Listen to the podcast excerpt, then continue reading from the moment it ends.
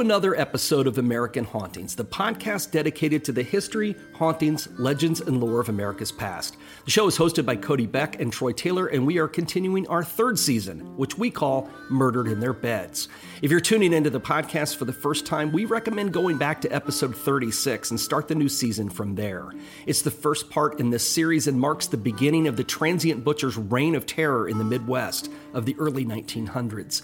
Each episode will not only explore the killer's horrific crimes, but will explore the effect that he had on the small railroad towns of the region, especially the town of Villisca, Iowa. So hire some detectives, start beating the bushes for a window peeper, and get ready for the next twisted episode of Murdered in Their Beds.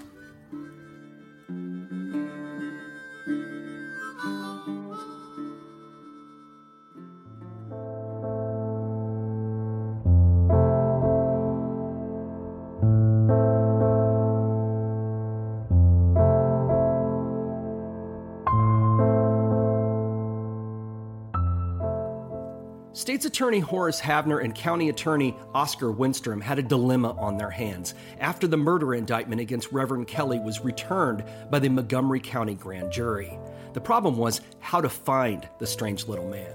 Kelly's journey across the region was later documented, but at the time there was no trace of him. It was later discovered that he was preaching in Sutton, Nebraska on the day the indictment was handed down, but he soon left town. He wasn't trying to hide, though, because he had no idea that anyone was looking for him. He was simply traveling from church to church looking for places that would tolerate his bizarre behavior long enough for him to get paid for delivering a sermon or two. Horace Havner recruited an agent named Theodore Passwater to find Kelly. He gave him instructions on how to track him down, but he told him not to arrest him until he received orders to do so. Passwater went to work and was soon on Kelly's trail. He found that he'd left Nebraska and then gone to St. Louis. Passwater got on the first train to St. Louis, not realizing that James Wilkerson had beaten him there. Wilkerson did not know that Passwater was also looking for Kelly, but he did know the state was looking for the little man thanks to his contact in the grand jury. His plan was to find the preacher and then make sure he had a lawyer to represent him. We have no idea what Wilkerson's motive for this was, other than to foul up the prosecution and make sure that no one else was convicted for the murders that didn't fit his conspiracy against Frank Jones. Anyway, Wilkerson found Kelly in St. Louis, told him about the indictment, and then spirited him out of St. Louis to the small southern Illinois town of Alto Pass, where he could hide out. Passwater was an excellent investigator, though, and tracked Kelly to a boarding house in Alto Pass on May 1st. He had no idea that Wilkerson was mixed up in the chase. He got a room in Alto Pass and waited for orders. By May 4th, Passwater was still cooling his heels in his hotel room while Wilkerson was busy coaching Kelly on what to do next. That afternoon, Wilkerson shipped the preacher's luggage to a storage warehouse in Kansas City. He paid the bill in case anyone came looking for it and signed the express company's receipt, F.F. Jones, which leads me to believe that Wilkerson was planning a new trap for the former Iowa senator. On May 9th, Passwater wrote to Havner. He was impatient and bored and was tired of knowing Kelly's location and not being able to act on it. Havner wrote back and assured him that it would not be much longer and added that Passwater would be given credit for the arrest in hopes this might ease the agent's irritation. Kelly's arrest would attract considerable attention thanks to the magnitude of the crime he'd be charged with, and Passwater decided to be patient. But unfortunately, the agent's boredom got the better of him, and on May 10th, he missed Kelly when Kelly suddenly left town. He didn't realize it until late in the day. The preacher had left no forwarding address at the boarding house where he'd been staying. Unknown to Passwater, Wilkerson had realized the agent was in town. He got Kelly onto the next train and arranged for a lawyer to be waiting for them in Omaha. A.L. Sutton agreed to represent Kelly during the proceedings to come. Sutton had been a candidate for the Nebraska governor's office and was known as a skilled but bombastic defense attorney. Wilkerson had contacted him soon after he'd located the minister, but nothing happened quickly.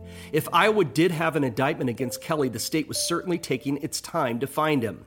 Sutton thought it was simply a stall for time to prepare for trial, but Wilkerson's inner circle speculated, of course, that the state's motives were more sinister. Once a grand jury handed down an indictment, the jury could not indict anyone else until the accused stood trial. Even if Wilkerson provided some actual evidence against Frank Jones, the grand jury couldn't indict him until Kelly was tried. Wilkerson undoubtedly pressed this theory on his followers as the reason for supporting Kelly and helping him to find an attorney. He didn't want to see an innocent man suffer, he told them, for the sins of Frank Jones. However, his motives were almost surely not that pure. Thwarting Havner's case would be a bit of small revenge for the embittered detective, and it's clear that Wilkerson would do anything to keep his name in the newspapers. Becoming a part of the Kelly investigation from either side would certainly serve his purpose. Regardless of why Kelly had not been arrested, Sutton decided the best thing for his client was for him to turn himself in, get the facts of the case, and then move for a speedy trial. Wilkerson helped the minister and his wife get their affairs in order, and then they traveled together to meet with Sutton. The news that he had been indicted should not have come as a surprise to Kelly, who had been telling people for years that the authorities were after him for the murders. He agreed to take Sutton's advice and returned to Montgomery County. The party arrived in Red Oak on Monday morning, May 16th. When the Kellys and their attorney walked into Oscar Wenstrand's office, he was taken by surprise. News that Kelly had been indicted a few weeks earlier was a closely guarded secret. The last time that Winston had heard from Havner, a state agent was watching the minister in a small Illinois town, and Havner was going to have him arrested when the time was right. Now the suspect was standing in his office. He asked the group to take a seat, put out a call for Sheriff Dunn, and then fumed while telephone operators tried to track him down. Dunn was eventually found in the eastern part of the county, but couldn't get back to Red Oak until afternoon. Finally, more than six hours after arriving in town to give himself up, four hours of which were spent waiting in the county attorney's office, the man charged with Iowa's most infamous mass murder was taken into custody. Havner was shocked by the news of Kelly's surrender and was enraged when he learned of Wilkerson's role in the debacle. The state was not ready to have the minister arrested, let alone take him to trial, so Havner decided to engage in some dirty tricks of his own. He put together a shockingly detailed statement about Kelly's arrest for the newspapers, clearly violating the new Thompson law in the same way that he had accused Wilkerson of doing just weeks before. The statement not only praised the grand jury for their indictment, but it was also a blatant attempt to influence the jurors of Montgomery County in the trial to come. And that was because, well, the people of Montgomery County had no idea just yet about how weird the odd preacher actually was.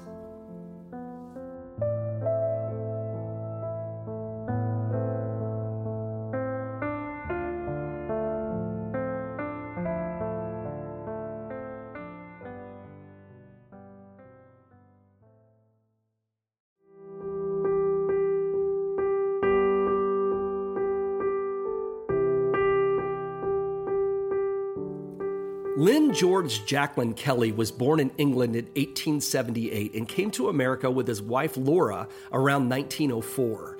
He was obsessed with becoming a minister and eventually joined the Presbyterian Church.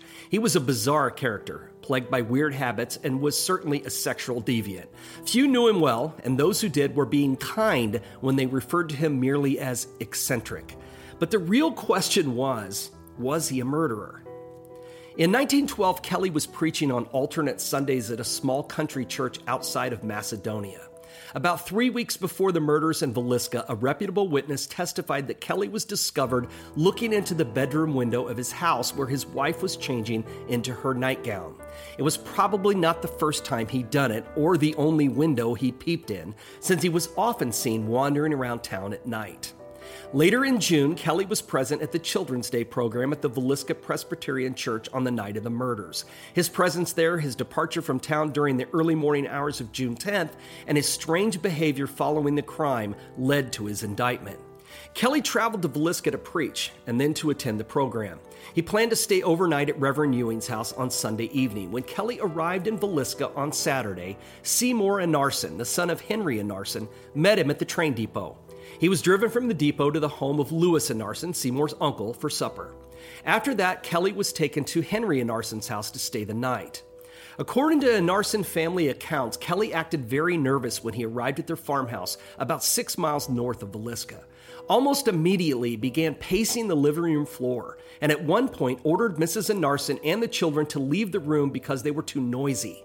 Kelly spent the night in a small downstairs bedroom, and Mrs. Enarson was so alarmed by his strange behavior that she wrapped herself in a blanket and spent a sleepless night on the stairs leading to the upstairs bedrooms where the children slept, listening carefully for any sound the preacher might make. The next morning, Henry and Seymour Enarson took Kelly to the Pilot Grove Church for a picnic. Prior to lunch, Kelly gave a sermon that Seymour later described as, quote, the strangest he had ever heard.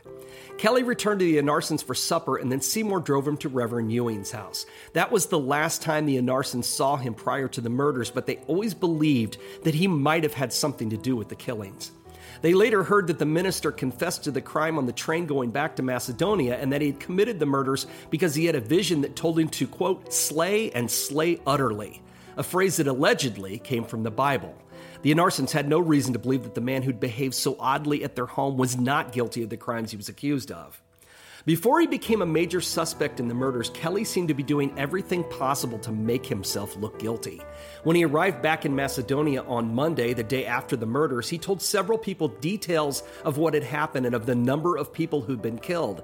He claimed that he'd actually heard the thud of the axe as the slaying took place and was one of the first people on the scene after the murders were discovered. He told this story in Macedonia between 8:30 and 9 that morning, about the same time the bodies were being found in Villisca.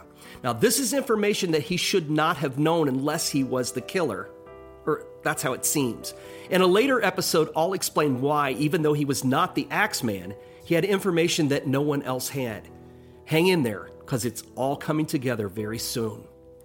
As the investigation into Kelly progressed, it was learned that after the murders, he took a bloodstained shirt to a laundry in Council Bluffs. The package of clothing containing the shirt had been left at the Bluff City Laundry without any name or identifying mark on it, only a slip of paper that requested a shirt in the basket be returned to Macedonia.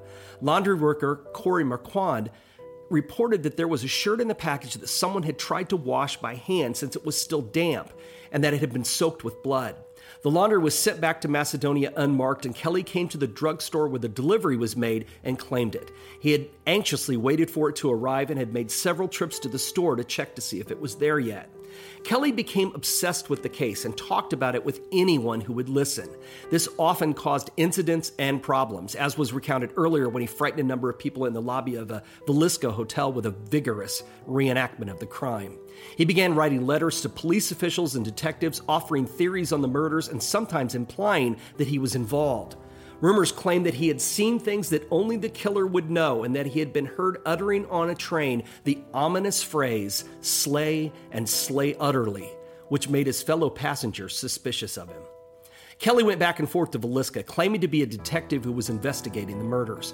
At first, he stayed with Reverend Ewing, but later started staying in hotels when even the kindly Ewing began making excuses not to have the man in his home.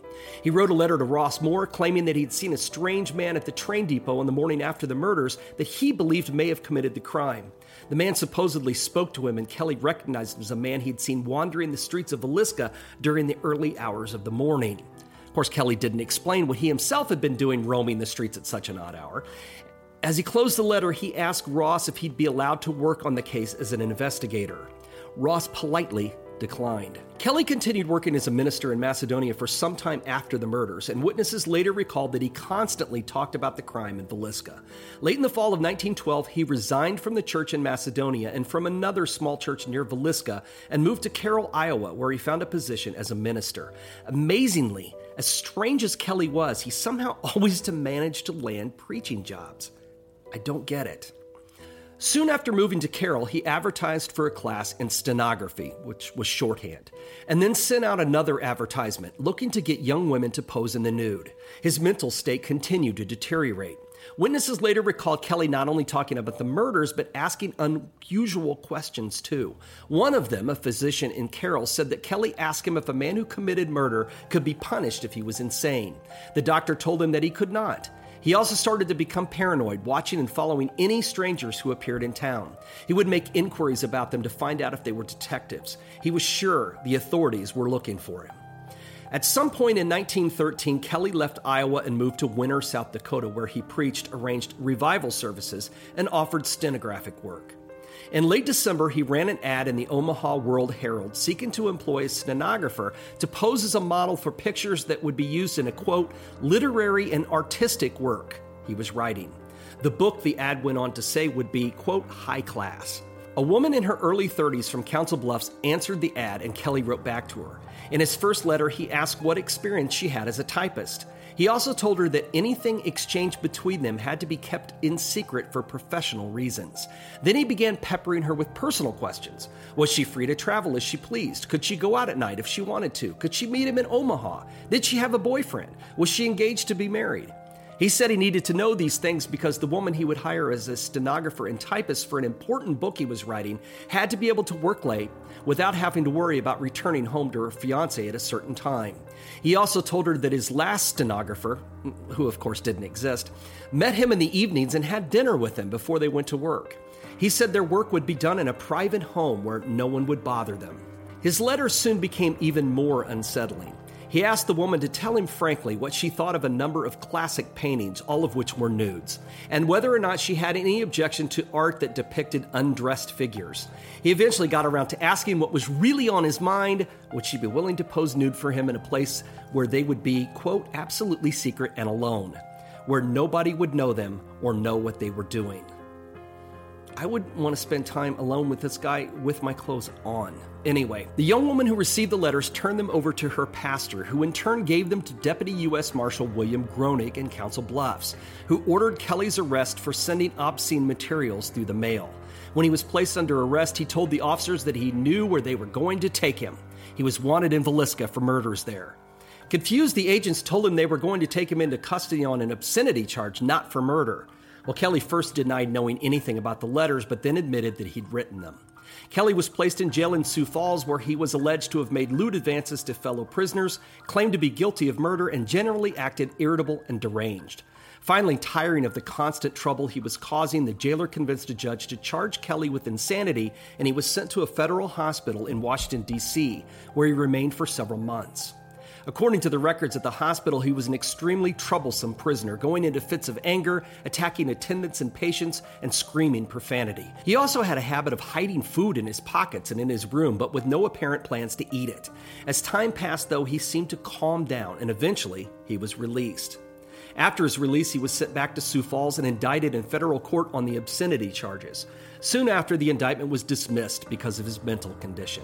He was paroled into his wife's custody, which, well, seems rather loose at best. But anyway, his condition had not improved much, although he no longer seemed to be raving mad. He did make several overtures to young women, asking them to pose nude for him, and for this, he was arrested again and taken back to Sioux Falls. He remained in jail for a brief time and then was released back home, where he got into the same trouble all over again. During this time, he still continued to talk about the murders in Villisca, but he now no longer claimed that he'd committed them. After he left there, Kelly went back to work preaching in Sutton, Nebraska. A doctor that knew him in Sutton later testified that he would often come into his office and nervously inquire about strangers in town and whether they were detectives. Witnesses also testified about Kelly wandering about the city at night, just as he had done on that dark night in Villisca in June of 1912.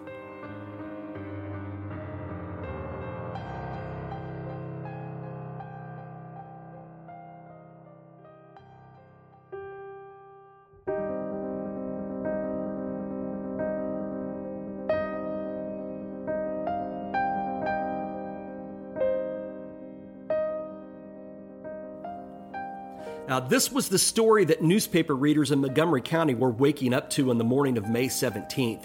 Havner had essentially planted all the incriminating evidence in the newspapers that he had against Kelly, which more than upset the preacher's attorney, A.L. Sutton.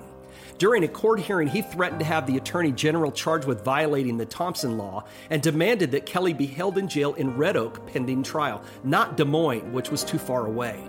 Sutton spent about 15 minutes making disparaging statements against the prosecution until the judge finally shut him down. Wilkerson's many supporters packed the courtroom and loved every minute of Sutton's outbursts. Their applause and laughter whenever they felt that Sutton had scored a point against the prosecutors caused Judge Woodruff, who had tired of Wilkerson in the past and had sent him to jail once for contempt, to warn that he would clear the courtroom if their antics continued. Havner explained to the court that he'd asked Kelly to be incarcerated in Des Moines because a number of people had recently broken out of the Montgomery County Jail. The facility in Des Moines was the best constructed and cleanest in the state and was a better place for a high profile prisoner like Kelly. He was concerned, he said, that someone might try to take the law into his own hands, and keeping Kelly out of the county seemed to be the best course of action. Judge Woodruff heard both sides and ruled that Kelly would be held in Logan, a city about 80 miles northwest of Red Oak. He did not set a date for the trial, but promised he would soon. Kelly's defense team made no objection to relocating him to the county jail in Logan, but they were perhaps unaware that one of Havner's best agents, James Risdon, lived in Logan. Risdon would, in the months to come, spend more than a little time with Kelly. Wilkerson was not present at the hearing. When he returned to Iowa, he stopped in Des Moines and realized that his growing celebrity status had extended beyond Montgomery County when the local press sought him out. Wilkerson, who was always happy to get his name in the newspapers, told reporters that he didn't believe the charges against Reverend Kelly. He said that he had quit the detective business and planned to practice law in Red Oak. He'd already started the paperwork that was necessary for him to make an application to the Iowa bar, but he had apparently not taken into consideration of how he was going to get approved considering the animosity that existed between him and the state's attorney general. Wilkerson did open an office in Red Oak, but he never actually practiced law, not in the conventional sense anyway. For the remainder of 1917, he used the office as a base of operations for the Kelly defense team, and in 1918, and I know you won't be surprised by this, it became the headquarters for his own run for elected office. James Wilkerson, politician. Not shocking. The Kelly trial was initially set to start on June 18th, but the state asked for a continuance. Frederick Faville, who would continue to serve as special counsel, was having surgery and would not be available until July. Or so they said. In truth, Kelly's surrender had caught the prosecution off guard and they were not ready to go to trial. The public was disappointed by the delay, but they had other things to occupy their time and curiosity. Like the arrest of James Wilkerson at the end of June. He was arrested in Red Oak because of his involvement in an attempted break in at the Jones store back in February. Now, I gotta tell you, this is a good story. Now, the authorities had little doubt Wilkerson was behind it. It was probably Jones's private detective, J.H., who tipped off Frank and Albert that the burglary was about to happen. But regardless of how they found out, they knew the burglary was coming and stood guard at the store for several nights in a row. When the bungled attempt occurred, it was just a matter of putting together the details to pin the crime on the detective. Wilkerson later claimed that his objective for the break in was to obtain evidence for the grand jury, which he said was hidden in Jones's safe. But, well, we're going to find out Wilkerson had a very different motivation altogether. A couple of weeks before the burglary, Wilkerson met with a police officer in Atlantic, Iowa, whom he knew and trusted. He told him that he was looking for someone to, quote, do a job and was referred to Ed Brick Boiler, age 25, who had a criminal record and a collection of burglary tools. Wilkerson, according to Boiler's subsequent confession, told him that he had a job for him, gave him $15, and promised him $100 when the job was completed. They traveled to Red Oak and met in Wilkerson's room at the Johnson Hotel. There, Wilkerson talked extensively about the Villisca case, why he thought Jones was guilty, and what Boiler's role would be in bringing the former senator to justice. Boiler said that not only did Wilkerson assure him the break in was legitimate detective work, but if he was arrested, he would be released when it became known he was acting as a detective. Wilkerson offered to make him a full time Burns operative if the plan worked out. Boiler spent a couple of days in Villisca and Red Oak and then went back to Atlantic to recruit an assistant for the break in, a pal named William Squint Walker. Oh, man. The two cased the Jones store, buying a couple of small pieces of hardware from Albert, and then set a date for the burglary, which was postponed when Wilkerson missed his train out of Red Oak. He told the two burglars that he needed to get out of town before they broke in so he could establish an alibi for himself. Of course, they should have wondered why Wilkerson needed an alibi if what they were doing was perfectly legal, but if they wondered, they apparently didn't ask or were just too dumb to realize they'd be taking the fall if they were caught. While waiting for the date to arrive, they recruited another friend, 17 year old Harry Red Nave, who tra- I love these guys' nicknames, who traveled with them to meet Wilkerson in Corning on February 26th. They spent the night there going over details and making final plans. Wilkerson would provide them with a car and a revolver, and then when they reached Villisca, they were supposed to capture the night watchman on duty and lock him up in the town jail. That way they could break into the store without interference. Boiler supposedly knew how to crack a safe and they were supposed to take whatever documents were inside. On the evening of February 27th, Nave and Walker remained in Corning while Wilkerson and Boiler took the train to Creston, about 25 miles to the west. The complexity of this ridiculous plan was typical of Wilkerson, who came up with schemes that had as many twists and turns as those he attributed to others. Instead of just giving a gun to Boiler, he put it in a suitcase and placed it in a car that the burglars were supposed to use. He didn't even take Boiler to the car, he just told him where to find it. As Boiler left for Corning, Wilkerson set up his own alibi by checking into a Creston hotel. Boiler made it to Corning around 11 p.m., picked up his accomplices, and headed for Villisca. During the drive to Villisca, the three would be burglars began getting nervous about the scheme. Nave and Walker didn't know it, but as they neared the town of Nodaway, Boiler tried to abort the plan by flooding the engine of their rickety Maxwell automobile. Uh, Wilkerson couldn't even give him a good car. Anyway, he worked in a garage and he knew how to do it without causing suspicion. He canceled the plan and no one would find out about the uneasiness that he was feeling. His friends who rode in nervous silence likely would have gone along without question, but whatever he tried to do with the choke and the accelerator didn't work, and the car puttered on through Nodaway. Not far outside of town, Boiler took a wrong turn and lost the Villisca Road. They had to turn around and backtrack. They got back on course, and then the car ran out of gas. It was nearly 2 a.m. when Walker and Boiler started walking back to Nodaway to look for gas. They found a building with a gas pump out front, got the proprietor out of bed, and borrowed a can of gasoline. It was nearly 4 a.m. when they finally made it to Villisca. None of them wanted to seem like cowards, but they all knew things were not going well. And things were about to get worse. You see, there were three men with shotguns waiting inside the Jones store. They parked the Maxwell on the north side of town and walked to the square, keeping an eye out for the night watchman. Boiler held the revolver, tightly gripping it in his pocket. He was determined to go through with the plan, but was glad they didn't see the watchman. They needed to get into the store, get out with the documents, and get on their way. They approached the front of the store and looked around. No one was on the street, no one was watching. The plan was to quickly jimmy the door, but if they couldn't do it, they would break the glass on the back door in the alley.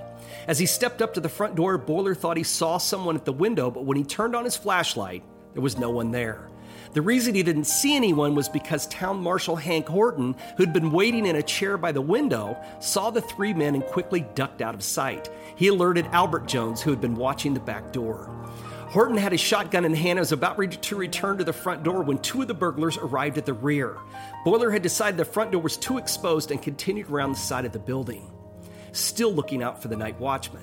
He waited at the entrance to the alley, telling Walker and Nave that he would keep watch until they got the door open. As the two reached the window they intended to break, Horton raised his weapon.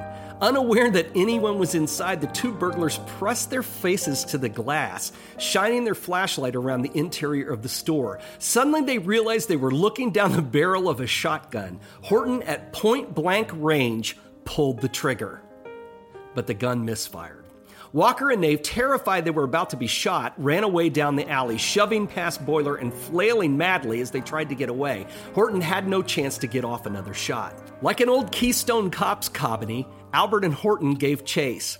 A few minutes later, a car that Albert recognized as a Maxwell came toward them down the street.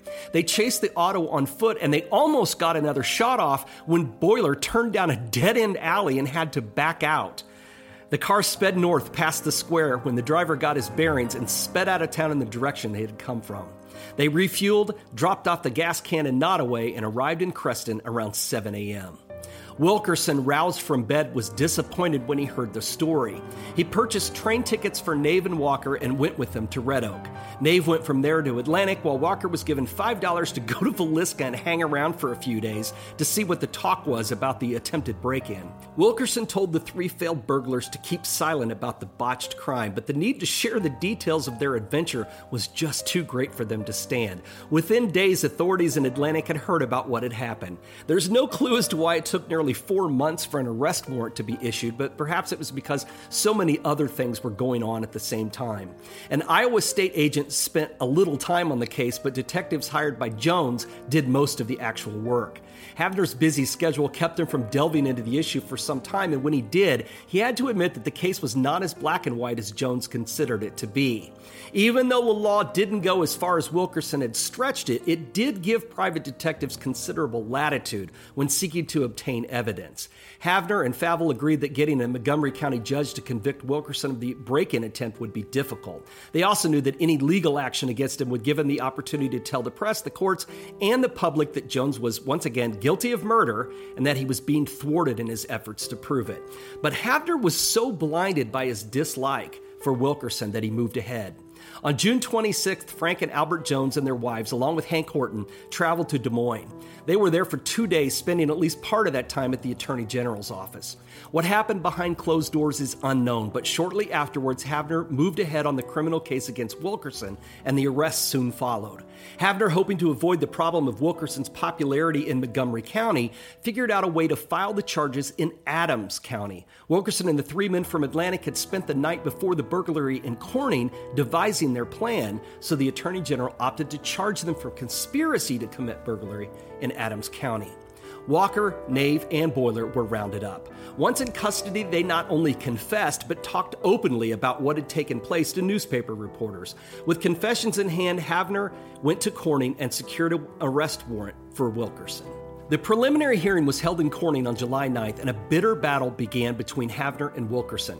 With Judge Shepard presiding, Wilkerson waived the preliminary examination, meaning he would not testify or question witnesses. This left everything to Havner, who planned to examine his prosecution witnesses and then send the case to the grand jury. Frank Jones was one of the main witnesses, and he testified as to the contents of his safe, which had been Wilkerson's target with the break in. He listed everything that it contained in a three page document, including many items that would have proved embarrassing to Wilkerson, including court papers from Wilkerson's divorce case, charges against John W. Knoll for theft and a case against him for slander, letters about Wilkerson's behavior during the Nellie Byers case, a letter from the police chief of Blue Island, Illinois, clearing William Mansfield of murder, and a stack of correspondence, reports, and photographs that were used as investigative tools against Wilkerson. There was nothing in the safe that might have incriminated Jones, but pretty much all of it would have made Wilkerson look bad. This was the real reason for the attempted break in, and, well, everyone knew it. After the final witness testified, Havner concluded by reminding the court that Wilkerson had waived preliminary examination and therefore did not have the right to make oral arguments in court that day. But at this, Wilkerson jumped to his feet with a cry, accusing the Attorney General of violating his rights. Wilkerson's supporters cheered and applauded, only quieting when Wilkerson indicated that he wanted to continue. He disparaged Havner and, as usual, accused him of a cover up. When Havner stood up to object, Just Shepard silenced him, stating that not only did the audience want to hear what Wilkerson had to say, he wanted to hear it himself. And at that moment, Havner must have wondered if he made the right decision in orchestrating the case to be heard in Adams County. Well, Wilkerson went on at length. At one point, he walked over to where Frank Jones sat in the gallery, shook his finger in his face. He thundered, Who is Frank Jones that he got so great that it becomes a crime to try and get evidence that he's been responsible for the murder of eight innocent citizens of Iowa, that he can evoke the mighty arm of the state of Iowa? Havner again objected to the court allowing Wilkerson to continue, but Shepard, now regretting he'd opened the door, was unable to close it. Urged on by a cheering crowd, Wilkerson continued to ridicule Havner, state agents, and many officials of Montgomery County, claiming they were part of a political scheme to protect their friend, Frank Jones. At one point, Jones rose to his feet and looked as though he planned to confront Wilkerson, but Havner intervened. Then, and this just gets better and better. Albert jumped from his seat and went after Wilkerson, intent on pummeling the smirking detective.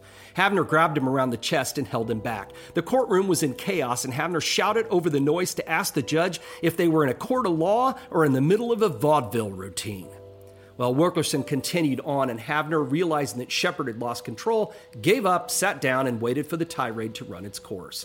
When it did, 30 minutes later, the judge bound the case over for the grand jury. Wilkerson had lost.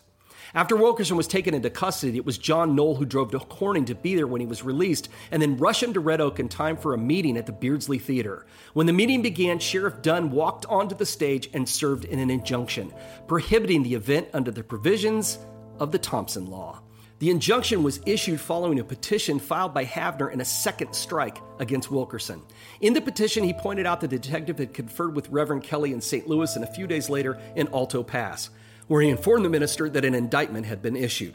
Havner then detailed how Wilkerson had paid many of Kelly's bills and, using the name F.F. Jones, paid to have his possessions shipped to a storage site in Kansas City.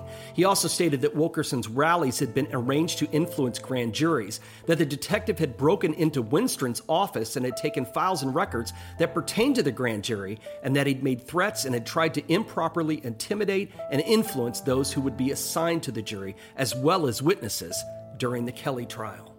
Sheriff Dunn handed the injunction to Wilkerson, who read the two pages signed by Judge Woodruff out loud to his audience. Wilkerson announced that he was not one to violate the law and asked the chairman to continue the meeting and left the stage. Havner had beaten him not once, but twice. The Attorney General finally had the Thompson Law serving the purpose that it had been created for controlling the actions of James Wilkerson. But the wily detective was not finished yet. Not surprisingly, he managed to use the injunction to his advantage. He left the stage when the document was served, but he immediately made it clear that he was being unfairly victimized. The rally went on, and before it was over, $700 had been collected for Kelly's defense fund. Wilkerson then tried to hold a rally in Omaha, but it was poorly attended and raised little money. He knew he had to return the show to Iowa. In the new legal climate, he was careful about the injunction, at least in the beginning. He did not personally speak about Reverend Kelly, starting the first few minutes of the meetings by speaking about justice and fairness, and then turned any talk about a frame up of Kelly to other speakers. He later told his supporters that he'd found a loophole in the Thompson Law, which he called the Wilkerson Law and sometimes the Stop Wilkerson Law, and said that he didn't think Havner could enforce it. He may have been right, because as the meetings continued, he became bolder and bolder in his remarks, stirring up public opinion like he'd never done before, and he was never arrested for it. Soon, Wilkerson began formalizing an organization, appointing officers, adopting an oath, and, of course, requiring a $10 membership fee to join. The money collected was supposed to go toward the defense of Reverend Kelly, but it was really supporting Wilkerson. Oddly, by then, the entire organization had become more about the Villisca murders not being solved. It was a club dedicated to, well, nothing. If the killer was caught, the group would dissolve and the cash flow would end. The whole purpose of the meetings, lectures, and the endless pursuit of the murderer had been turned on its ear. In late July, Wilkerson began posing his 100 questions to the crowd. This was a list of questions he had created much earlier in the investigation that he demanded that Frank Jones answer. They'd been edited and altered by 1917, but mostly dealt with the murder conspiracy and cover up that he claimed that Jones was involved in. The questions were all couched in a way that they implied guilt, and Wilkerson twisted them to his own devices. The questions became a staple in his new Iowa show. He made sure that they were widely repeated and talked about, not only to spite Jones and Havner, but to get them into people's minds on the eve of the Kelly trial. It was a relatively safe way for him to convey his message because making a statement accusing someone of criminal conduct was potentially more difficult to defend from legal action than, well, just asking a question, no matter how inflammatory those questions might be. He refused to actually print the list for distribution, and thanks to this, the questions could often be changed and reworded. Wilkerson's 100 questions were popular with his followers, but at least a few newspaper editors were beginning to perceive his entire campaign as being outrageously prejudicial. The largest and most influential newspaper in the region, the Des Moines Register and Leader, had taken Wilkerson's side on the Thompson Law, pointing out that it was aimed at one individual and was a violation of freedom of speech, but it took a dim view of the 100 questions. The newspapers published an editorial urging the public to condemn Wilkerson's actions as a detective, quote, for never in history of a crime was pursuit of anybody conducted in this way by a sane man who had honest motives. But Wilkerson, of course, didn't let up. He liked the format of his new rally so much that he prepared another 100 questions for Havner and had them printed in pamphlet form which of course he sold for a dime apiece. The questions for Havner were just as suggestive, misleading, self important, and senseless as those that had been written for Frank Jones. By this time, other newspapers were starting to get wind of Wilkerson's antics and roundly condemned them. Kelly's arrest and the approach of what promised to be a sensational trial had attracted media attention from all over the Midwest. With downtime between the arrest and trial, the reporters had little else to cover but Wilkerson's rallies. The local newspapers with subscribers on both sides of the issue tried to remain neutral, but those outside of Montgomery County finally began to express what they'd been thinking for quite some time that Wilkerson was nothing but a con artist who ought to be made, as one editorial stated, to put up or shut up. Wilkerson continued to hold his rallies right up to the time of the trial. He took the show to dozens of small towns, and Jones's mysterious JH was still on the payroll and was still working as a news reporter and an undercover agent within Wilkerson's camp.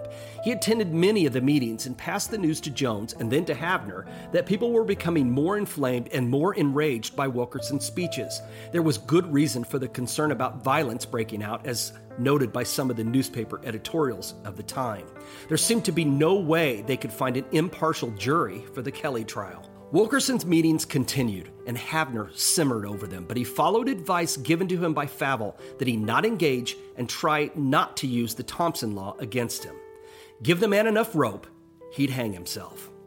According to the treasurer's accounts from Wilkerson's organization, the detectives were being paid $5 per day during the summer of 1917, plus 10 cents per mile, and all of the proceeds from the sale of the pamphlets. There were also a few other incidental expenses, but revenue exceeding those expenses was supposed to be set aside for the Kelly Defense Fund. It was no surprise that questions would be raised later about where all the money had gone. The trial was set to begin on September 4th, and as the date got closer, Havner was forced to confront the evidence he had against Kelly. Letters written by Havner before the trial indicate that he truly believed Reverend Kelly was guilty, but he knew there were problems other than those started by Wilkerson. He could prove opportunity, the bloody shirt, and the testimony that Kelly had talked about the murders before they were discovered. He could also show that Kelly was a pervert with an unhealthy interest in young girls, that he walked the streets at night, and that he liked peeking in windows. He could also produce witnesses who would tell of the minister trying to get girls to pose nude for him, and prisoners who claimed Kelly had groped them and tried to perform oral sex on them. He could also show that Kelly was obsessed with the axe murders, had spoken about them continuously over the years, and even claimed to have committed them on various occasions. But he knew there was no way he could prove the substance on Kelly's shirt had been blood, or even if the shirt belonged to the minister at all. The five year period between the murders and the trial posed obvious problems since witnesses were bound to remember things differently. Former Sheriff Jackson and former County Attorney Ratcliffe were expected to testify, and both of them would say that they had looked closely into Kelly but found no reason to charge him. Havner also had to deal with the fact that several Villisca residents had gotten onto the train with Kelly on the morning after the murders, and none of them saw blood on his clothing or heard him talk about the murders. It was only after Kelly changed trains at Henderson that he allegedly talked about the crime and made his incriminating slay and slay utterly statement. He was also aware that even though Kelly was obviously disturbed, it was going to be hard to prove he was a murderer. Just because Havner believed it, it didn't mean that he could convince a jury. It was not a strong case, and given the mood of Montgomery County residents that year, Havner knew his chances were poor. He needed something else, and even though it was a risk, he decided to take a chance. According to several law enforcement officials and a prisoner who shared a cell with Kelly, the preacher was ready to confess to the Villisca murders. If Havner could convince him to do so, the trial would be over in no time, ending in a conviction.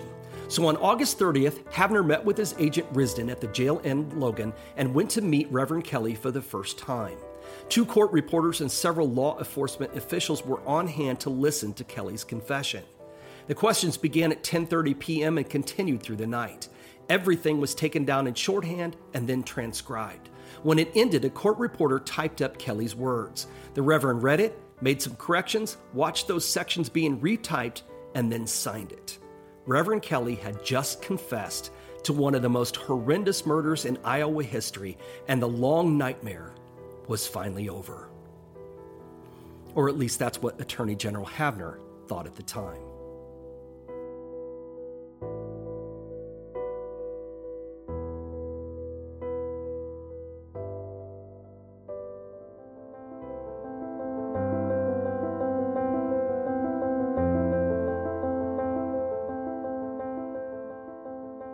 Reverend Kelly was brought to Red Oak on September 3rd. Representing him was Thomas J. Hysham, A.L. Sutton, John A. McKenzie, and Wilkerson's attorney William Mitchell. You won't be surprised to learn that James Wilkerson had also gotten himself a seat at the defense table. At the prosecution table were Attorney General Horace Havner, County Attorney Wenstrand, Frederick Faville, and J.J. Hess, a trial attorney who'd been recently added to the team. The judge presiding over the trial was W.D. Boise. Iowa's Chief Justice Frank R. Gaynor had gone outside of the judicial district when he assigned the trial, choosing Judge Boise because he had a reputation for running a fair and tight proceeding. Everyone is aware of the attention the trial was going to get and the way that related hearings had gotten out of control in other courtrooms. The Chief Justice thought Boise could handle any problems that came along. Before jury selection could start, Kelly's attorneys were complaining to the press about the minister's confession. From the prosecution side, everyone who was present for his confession, with, as it turned out, the exception of Reverend Kelly, swore that no grilling, no third degree, no promises, and no threats were made at any time. Both court reporters, along with their transcripts, supported this, but Kelly's lawyers painted a very different picture of the treatment of their client. Attorney John McKenzie had started saying the confession had been coerced on the very morning after it took place. McKenzie said that Kelly told him he'd been given the third degree by Havner and six others all Thursday night and Friday morning, and he'd finally broken down at almost 4 a.m. He claimed that Kelly had been told that a lynch mob was waiting for him in Montgomery County, but there were 20,000 National Guard soldiers that would save him in Des Moines if he confessed. He also said that Kelly begged to have his attorneys present, but this was denied. A.L. Sutton said almost the same thing, telling the press that Havner had threatened Kelly with lynching and only promised to protect him if he confessed. He said that Kelly had been sick, unable to eat, and then he was in a weakened state when Havner and the others took him from his cell and frightened him into reading the statements of 85 witnesses who were going to appear against him. Kelly was completely innocent, Sutton said. The confession was worthless. Defense attorney William Mitchell agreed that the confession was laughable. He said that the minister once told him that he had sunk the Lusitania and that given the right time and place, Kelly would confess to anything. He said Havner should have known better. Kelly obviously had a number of problems and his confession should have never been taken seriously. Kelly's confession was withdrawn, leaving the prosecution's case in shambles. The opening days of the trial did not go well, but the defense suffered too.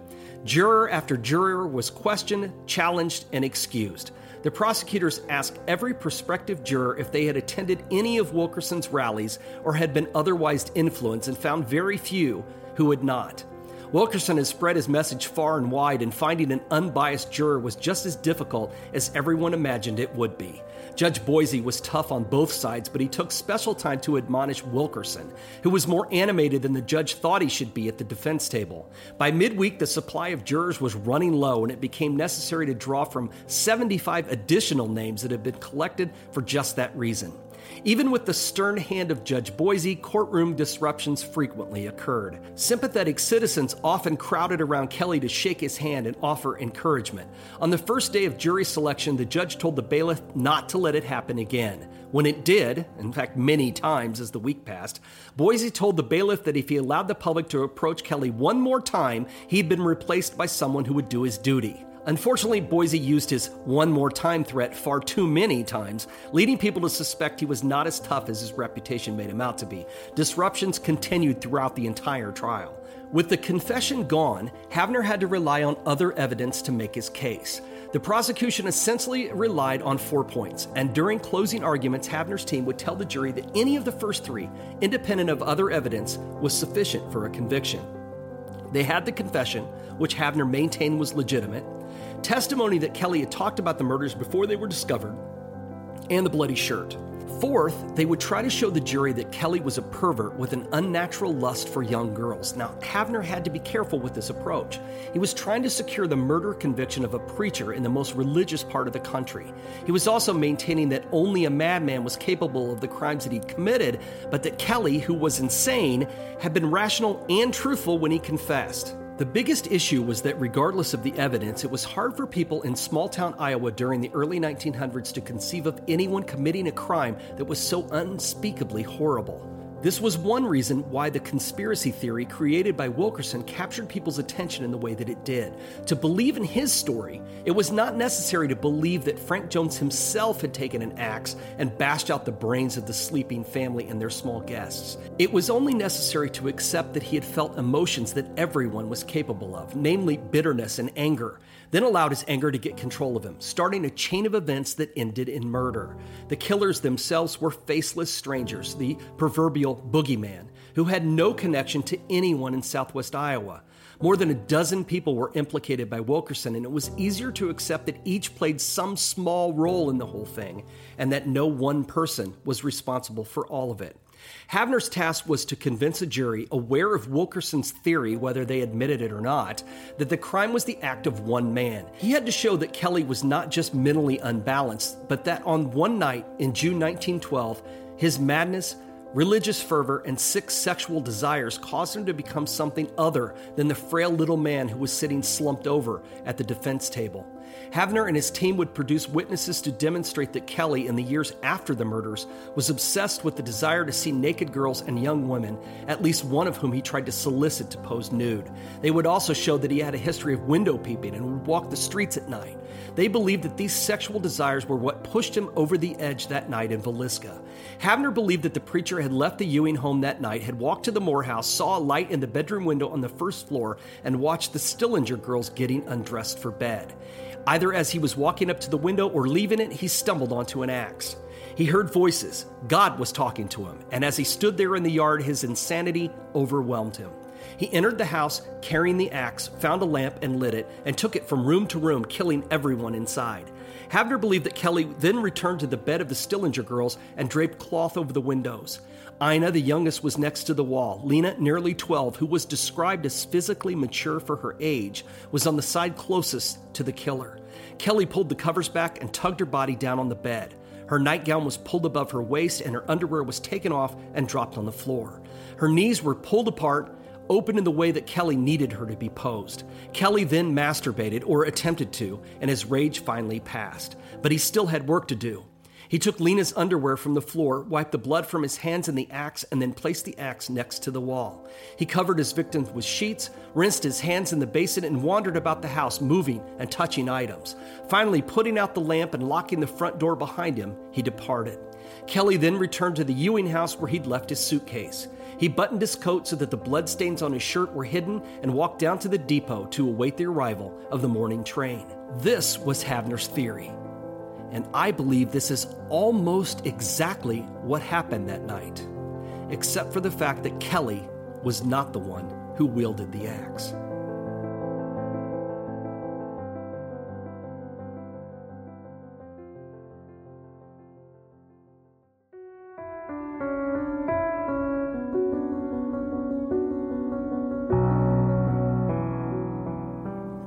The prosecution began the case with a series of witnesses who testified to Kelly's obsession with the murders. They came from various towns where he'd lived, even from South Dakota. Max Stemple of Macedonia testified that on Monday afternoon of the murders, Kelly told him he'd spent the previous night in Villisca, that he'd not felt well, went out on the street, and heard thumping sounds coming from a house where the murders were committed. He told Stemple that it sounded like someone hitting a pig in the head with an axe. Havner called witnesses who traveled on the morning train with Kelly who distinctly heard him say there'd been an awful murder in Villisca the night before and that he was going to apply to work on the case as a detective. This was between 7 and 7:30 a.m., an hour or more before the murders were discovered. They weren't alone. A parade of witnesses passed through the courtroom, each of them testifying Kelly seemed to know about the murders long before the news of the discovery had broken.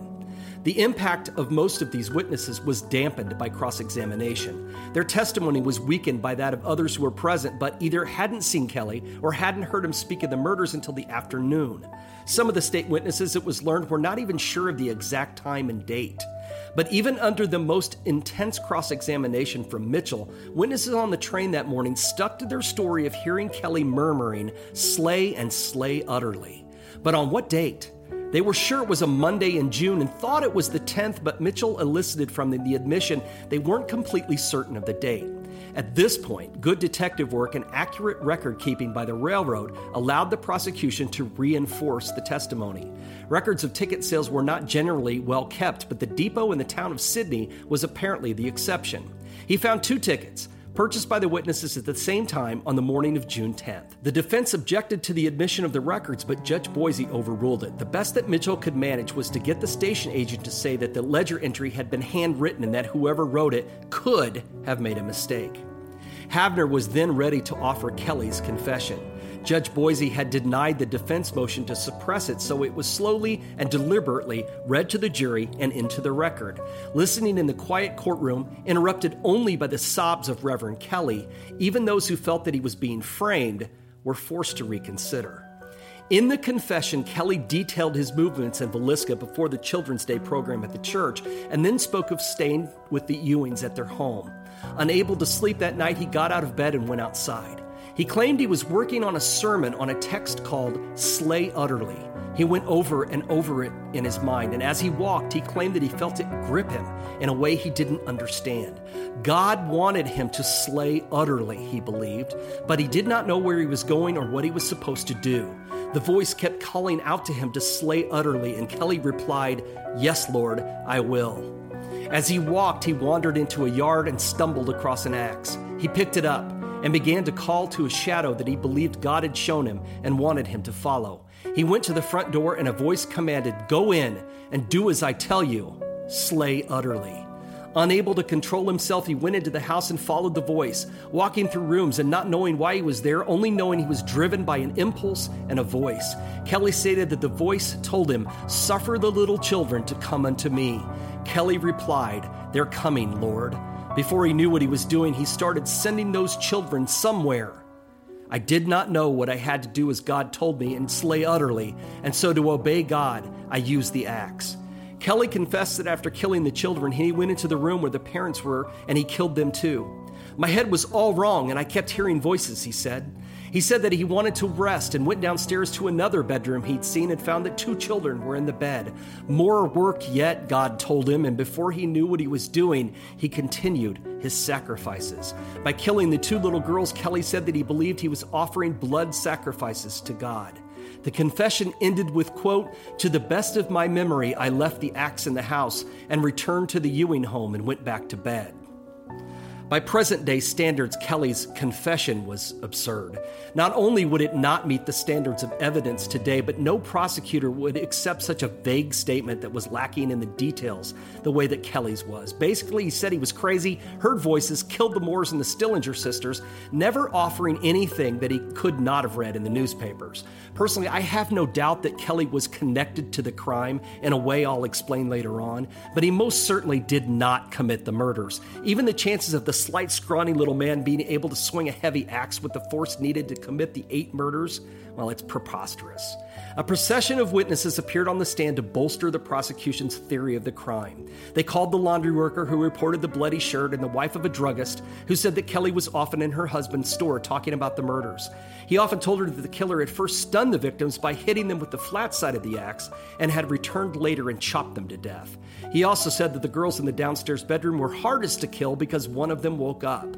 She said that Kelly claimed the killer had been interrupted in his work when he heard the voices of two men walking past the house and that he'd gone to the kitchen porch and listened until they were gone. Other witnesses were called to say that Kelly told them about the shirt many times over the years, sometimes saying that it was stained after he cut himself shaving, while others said he claimed he'd spilled hair tonic on it. The defense refuted all the testimony about the shirt. There were no tests to confirm that the stain had been blood. Doctors were called in to talk about the bloody smear on Lena Stillinger's leg and whether it was caused by a hand. Doctors with backgrounds in mental illness were called, but their testimonies really just canceled each other out. Those called by the prosecution told the jury that Kelly was capable of murder and his confession could be valid, while those for the defense felt the suspect was hopelessly insane, would admit to anything, and was unlikely to commit a crime of violence. The jury must have been confused as they listened to the doctors who swore that Kelly was in his right mind when he gave the confession, only to have those words refuted by doctors with equally impressive backgrounds who said he was not. When the state rested its case against Kelly, the defense began theirs with the now familiar prosecution of, you guessed it, Frank and Albert Jones. They were using Wilkerson's conspiracy to try and prove Kelly was innocent. The defense called the witnesses from the slander trial, like Ed Landers, who claimed he saw Albert Jones walk into the Moore house, along with his mother, who claimed to hear Sarah Moore scream in the night. They even called Alice Willard and John Knoll and many others whose stories were proven to be false by a recent grand jury, but of course, this jury didn't know that. Judge Boise refused to allow some of them to testify, agreeing with the state's objections that their testimony was irrelevant to the guilt or innocence of Kelly. The ruling probably made little difference when it came to what the jurors did or didn't know. If they had not attended one of Wilkerson's meetings, then they'd probably read the reports of the slander trial in the newspaper. The state had run out of strikes to remove potential jurors long before the line of jurors had run out. It was impossible to think that they could keep every supporter of Wilkerson's theories out of the jury box. The trial was in its second week when the defense called Laura Kelly to the stand. She testified in a prim British accent that she and her husband had gotten married in London 12 years earlier. Then she recounted the events of their life together up until the time of his arrest for murder. She had been the one who packed his bag for Villisca, she said. There were toiletry items, something for him to read, but no extra clothing. When he returned on Monday, he was wearing the same clothes he'd set out in, and she noticed no stains. Laura was a sympathetic character to the people in the courtroom, especially those who agreed with Wilkerson that the minister was not guilty of the murders. The tall, slender, homely woman slouched when she stood or sat next to her five foot two inch husband, deliberately trying to make herself look smaller. Kelly often cried out and sobbed at the defense table, and she would put an arm around him, pat his back, and wipe away his tears. As prosecution witnesses gave horrific evidence against him, he moaned, and with just the top of his head reaching her shoulder, she would pull him close and comfort him like a child. Laura often held his hand and whispered in his ear. Oscar Wenstrand later said that he sometimes looked over at her from the prosecution table and wondered if she had any regrets.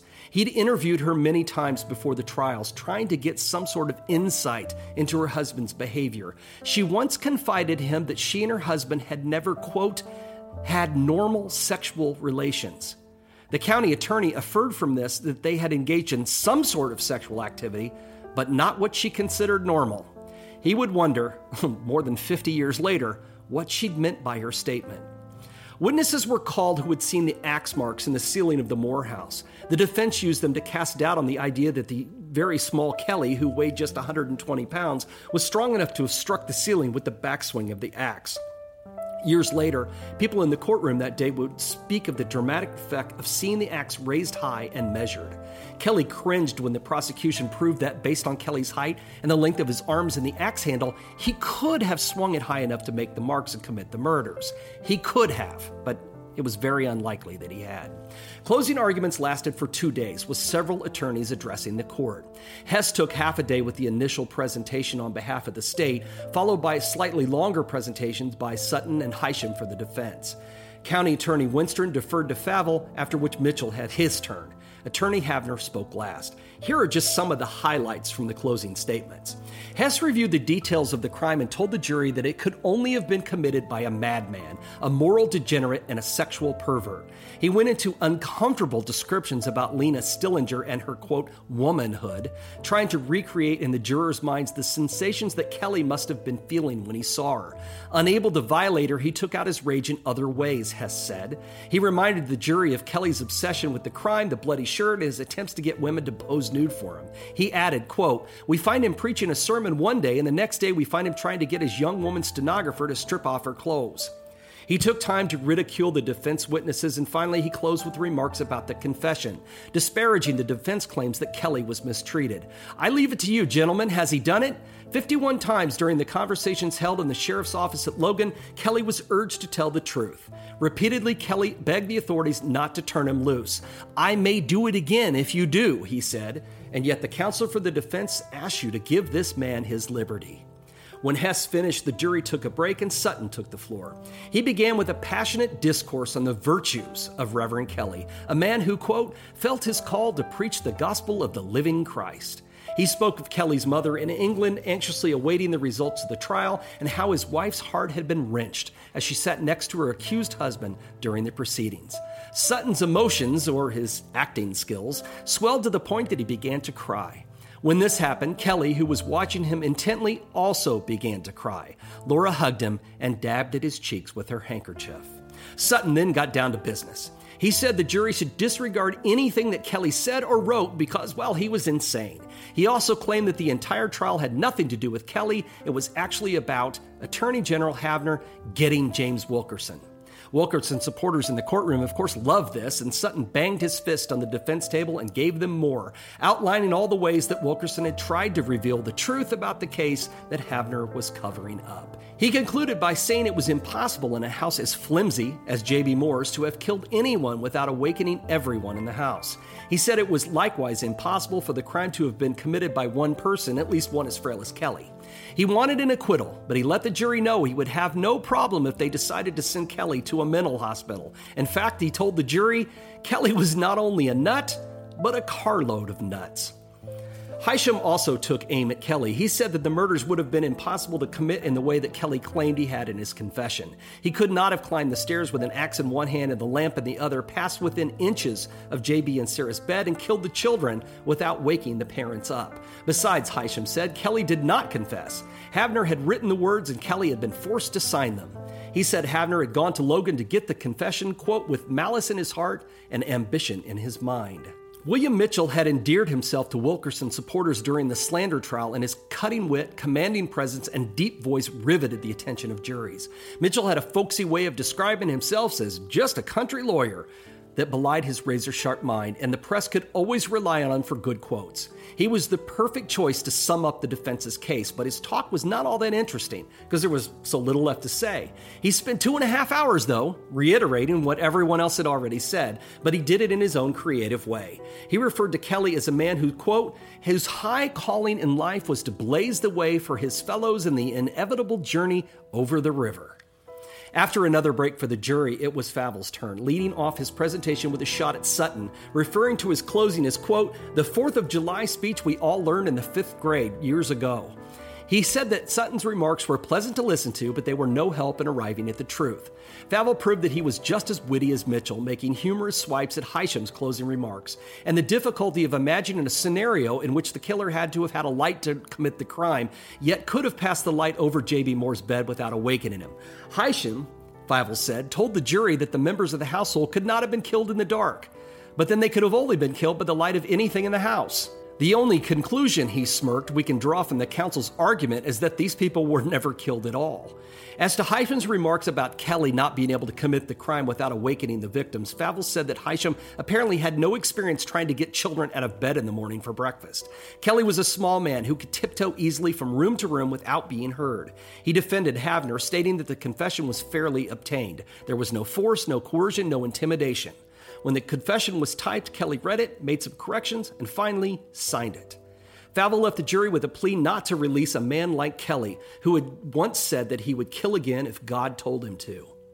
Havner had saved himself for last, and he summarized the entire case against Kelly. He did this patiently and in great detail, defending the confession and going over the testimony that supported a conviction. He concluded his nearly three hour summarization with one grim thought quote, Gentlemen, you're standing between this man and society. He has told you he does not want to be turned loose. I'm done now. My duty has been performed. I've done the best that I could. Havner's final words to the jury seemed to show he felt his best had still fallen short. He and Faville had feared the worst before the trial had even started. As Faville wrote to him weeks before the trial began, quote, a conviction of Kelly in this county is an impossibility. Judge Boise read the instructions to the jury, which included a careful explanation of the degrees of guilt available for their findings. They had five possible verdicts first degree murder, second degree murder, manslaughter, not guilty, or not guilty by reason of insanity. The latter verdict, he explained, meant that the suspect had committed the crime but could not be held responsible because he was insane at the time the crime was committed. The jury was sent out to deliberate on the afternoon of Wednesday, September 26th. They worked for four hours before taking their first ballot. Eleven voted for acquittal, and one voted for not guilty by reason of insanity. There was more discussion, more ballots, but the results didn't change. Beds were moved into the courthouse, but the jury didn't use them the first night. They debated until morning, but still the only holdout refused to budge. On the afternoon of the second day, a note was sent to Judge Boise saying they could not agree and asked to be released. The judge sent back a note of his own, refusing the request. They were to work until they arrived at a verdict, he said. As Thursday turned into Friday, the mood in the jury room turned dark. Some of the jurors were no longer speaking to one another. The holdout juror refused to discuss it further and would not take part in another ballot. Observers outside the courthouse saw jurors standing at the windows for extended periods of time, their arms crossed and their faces set in anger. Finally, the debate ended. Eleven stood for acquittal, one for insanity, with no hope for progress. On Friday afternoon, after 21 ballots and more than 44 hours of deliberation, the judge allowed them to give up. It was a hung jury. And if the state still wanted to convict Kelly, they'd have to do the whole thing over again. The defense team celebrated, never believing the prosecution would go through all of it again. But the pursuit of Reverend Kelly was not quite over yet.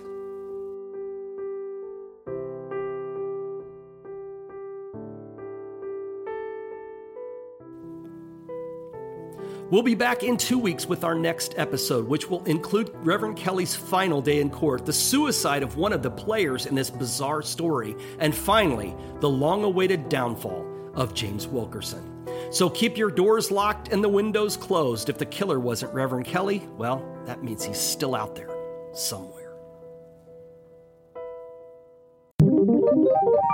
Have you ever wanted to learn a new language? And I don't mean like spells or incantations to trap spirits, you weirdos. I mean like a new language that could help you start communicating with more people on this plane today. Then I need to tell you about Rosetta Stone. Look, you know the brand, you know the name. They have the expertise and a 30 year legacy, which makes them more qualified than ever to help you learn a new language today. They've helped millions of people build the fluency and confidence to speak new languages. Now, this is the part where Troy would tell me that I made some kind of grammatical error, but he's not here right now, so, like, I don't know, it's like speaking tongues. Rosetta Stone focuses on speaking practice for real life scenarios to get you ready for real conversations with real people. Or maybe you can even learn how to use some different types of Ouija boards. I don't know. Either way, Rosetta Stone can help you learn faster and retain your new language better. Honestly, Rosetta Stone really would have come in handy for season 4 of New Orleans because I know we butchered some of those French names and I apologize once again. Now, you all know I have a 9 to 5 job when I'm not at the podcast factory, and Rosetta Stone actually helped me not make a total fool out of myself while I was in Brazil interviewing celebrities. Obrigado. And now I want to help you. So don't put off learning that new language. There's no better time than right now to get started. For a very limited time, American Hauntings podcast listeners can get Rosetta Stone's lifetime membership for 50% off. Visit rosettastone.com slash today. That's 50% off unlimited access to 25 language courses for the rest of your life. Redeem your 50% off at rosettastone.com slash today today. Rosetta Stone, how language is learned. Wait, by the way, Troy, like where do words come from? Hey, no, no, don't, don't, don't walk away. Oh, Troy, where do words? How, All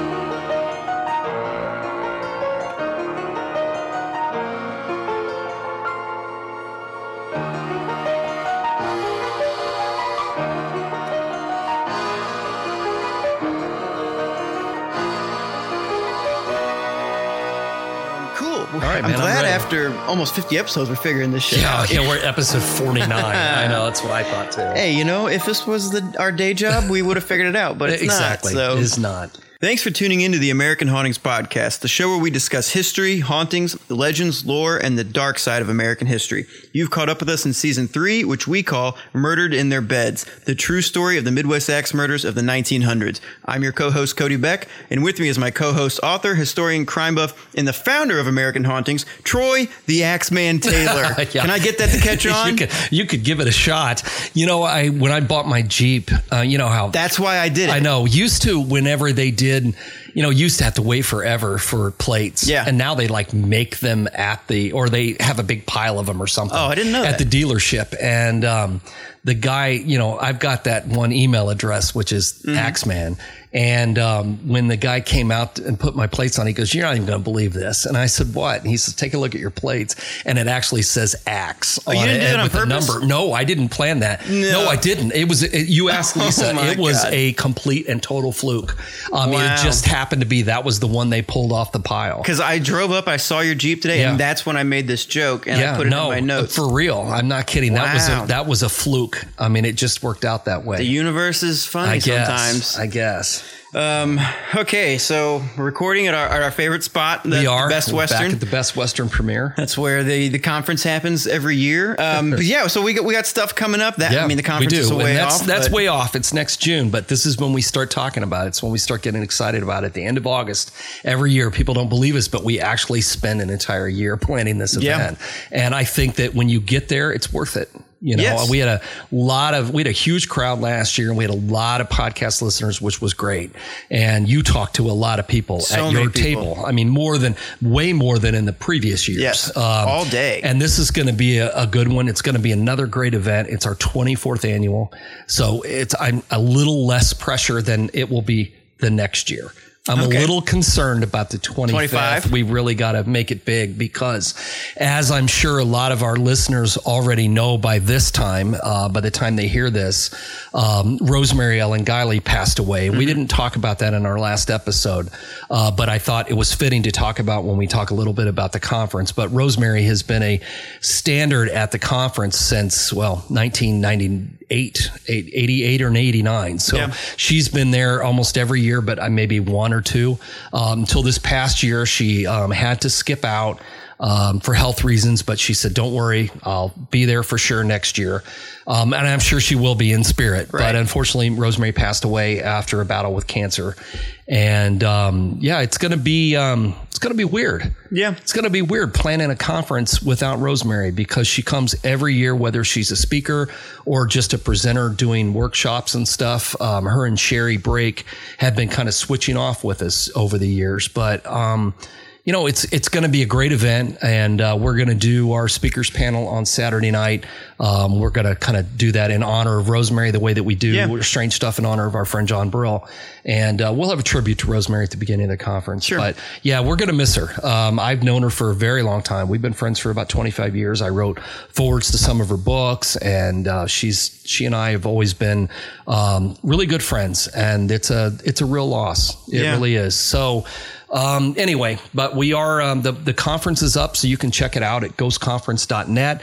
Uh, tickets are going to go on sale in January. So, uh, we'll, um, I mean, we'll talk more about that later. Sure. I think Uh, I think but- now that you mention it for 25, I might have to get drastic and like do podcasts in my underwear. I don't know. We'll, we'll, we'll figure it out. Right? We'll figure it out. I've got a little bit of time to figure it out, but Mm-hmm. um, but yeah, regarding Rosemary, um, we we did a, a bonus episode uh, on Patreon a couple weeks Yeah. ago. Um, I never had the privilege to record a conversation with her, but yeah, it's Scott, always too busy. Well, yeah, Scott, right, right. Scott has quite Scott a bit. from yeah. Ghostly Talk podcast Yeah. was kind enough to uh, let me use some audio from uh, the last conversation that Yeah. they recorded, Yeah. so you can check that out on our Patreon. And um, it's a fun interview. Yeah. and uh, yeah, she's gonna be missed. Yeah, she really will. But like you said, yep, be there in spirit. Oh yeah, probably she will. literally. She will. Yeah, yeah, probably literally. Um, in fact, that's a story in itself. I may save that for Halloween. Okay. Because we've. Um, let's just say that I always said that right after Rosemary passed away, one of the things I said, well, if anybody is going to make contact, it's going to be Rosemary, and she Mm-hmm. have a actually has. Oh, No, yeah? she actually has, and not with me,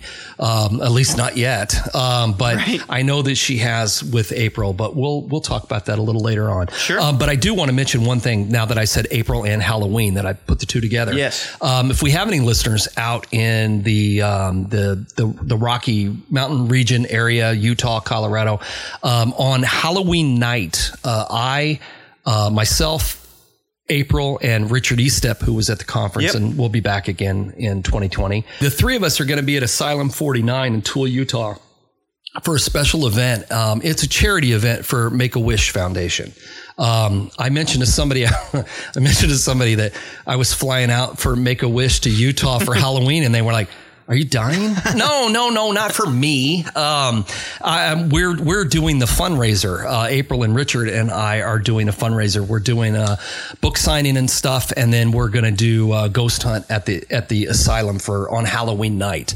So if you happen to be out in that area, um, check out uh, go to April's website um, at aprilslaughter.com and you can get tickets for that. There's going to be a limited number of tickets, um, I, and I know that a bunch of them have already been grabbed. So um, we'd love to see you there. So if you get a chance um, and you're out that way, uh, come by. We'll know you heard about it on the podcast. So Yep. that'd be great. As I always say, you can't spell slaughter without laughter, right? yeah, right. No, I think I, I any any kid that does any kind of make a wish thing that has to do with ghosts or Halloween or anything, I want to meet that kid. Yeah, right. 'Cause right. the kid sounds awesome. Yeah, So, but anyway, but I mean, we also have all of our stuff going on in the fall. I mean, uh, we're talking about the conference that's next June, uh, but we have lots of stuff coming up in September and October. Um, you know, all of our tours in Springfield, Carlinville, Decatur, Alton. Um, we've got a lot of special events. I'm doing a number of those evening with things, although they're filling up pretty fast.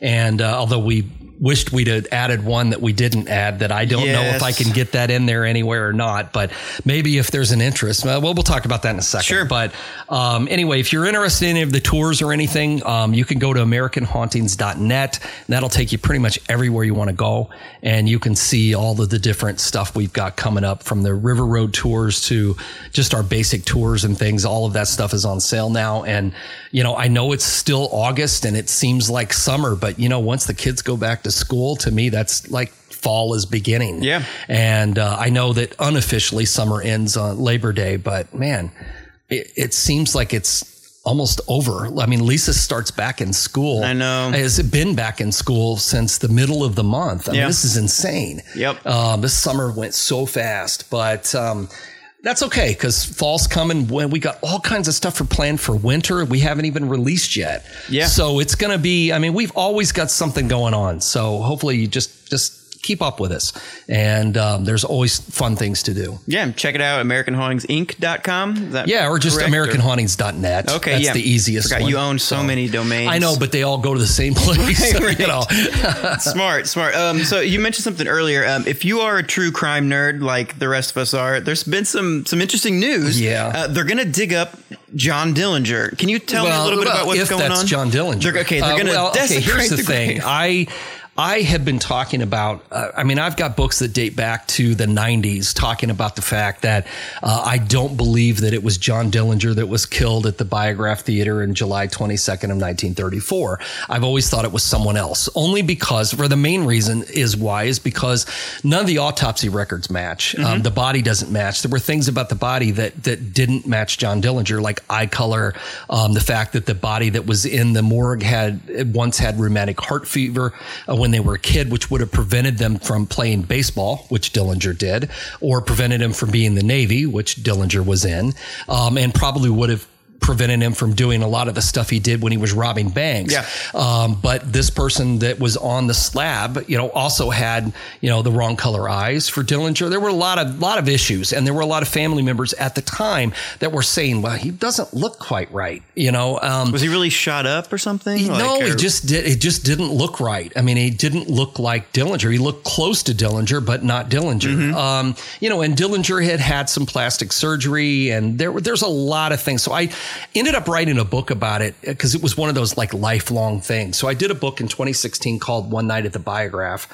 um, which is about Dillinger's career and mostly about this afterlife of Dillinger. Was he really killed at the Biograph? Anyway, so that's something that I've always been interested in. Well, it turns out that some of Dillinger's descendants, that a few you know steps down the line, have come to believe that maybe all of these things that have been said and I wasn't the first person to say them. I mean they were being said first in the 30s but in the 70s it was kind of a big thing for a while and nobody's really talked about it since then until I started bringing it up about 25 years later and I've been talking about it ever since.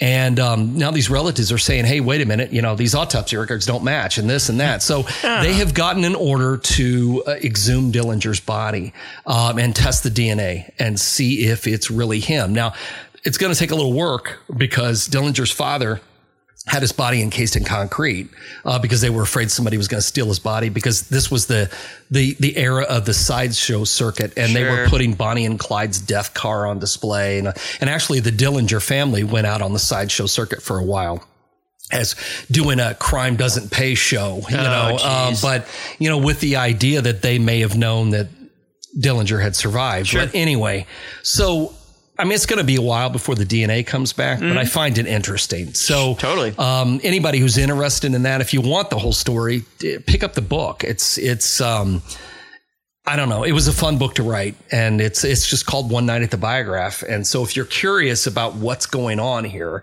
um, that will answer your questions. Yeah, we were we were talking about with the bartender downstairs, and you were like glowing about. I know. Well, so you, once I start talking about Dillinger, I get very excited because it's just one of those lifelong interests of mine. I know I've got a bunch of them. I Yes, know that we get you do. into, you know, the, oh, the Black Dahlia. Oh, it's Lizzie Borden. Right. Oh, it's the St. Louis Exorcism. Oh, it's the Lemp family. But Dillinger's another one of those things. As Cody and I were talking, and we wished we would have added an evening with John Dillinger to our schedule. So If the my plot point is the point is is that if you'd like to see something if you'd like to come to something like that then one of those evening whisks that we do let us know i Yeah. mean tweet at us you know post at us send us an email whatever and i'll see if i can add one to the schedule if people want to hear it then i want to talk about it Will you have so a we'll see what i fedora can do on i will and not a suit? i will not Okay, I might. um so but cody might so I might. there you go Is he So- your favorite bank robber?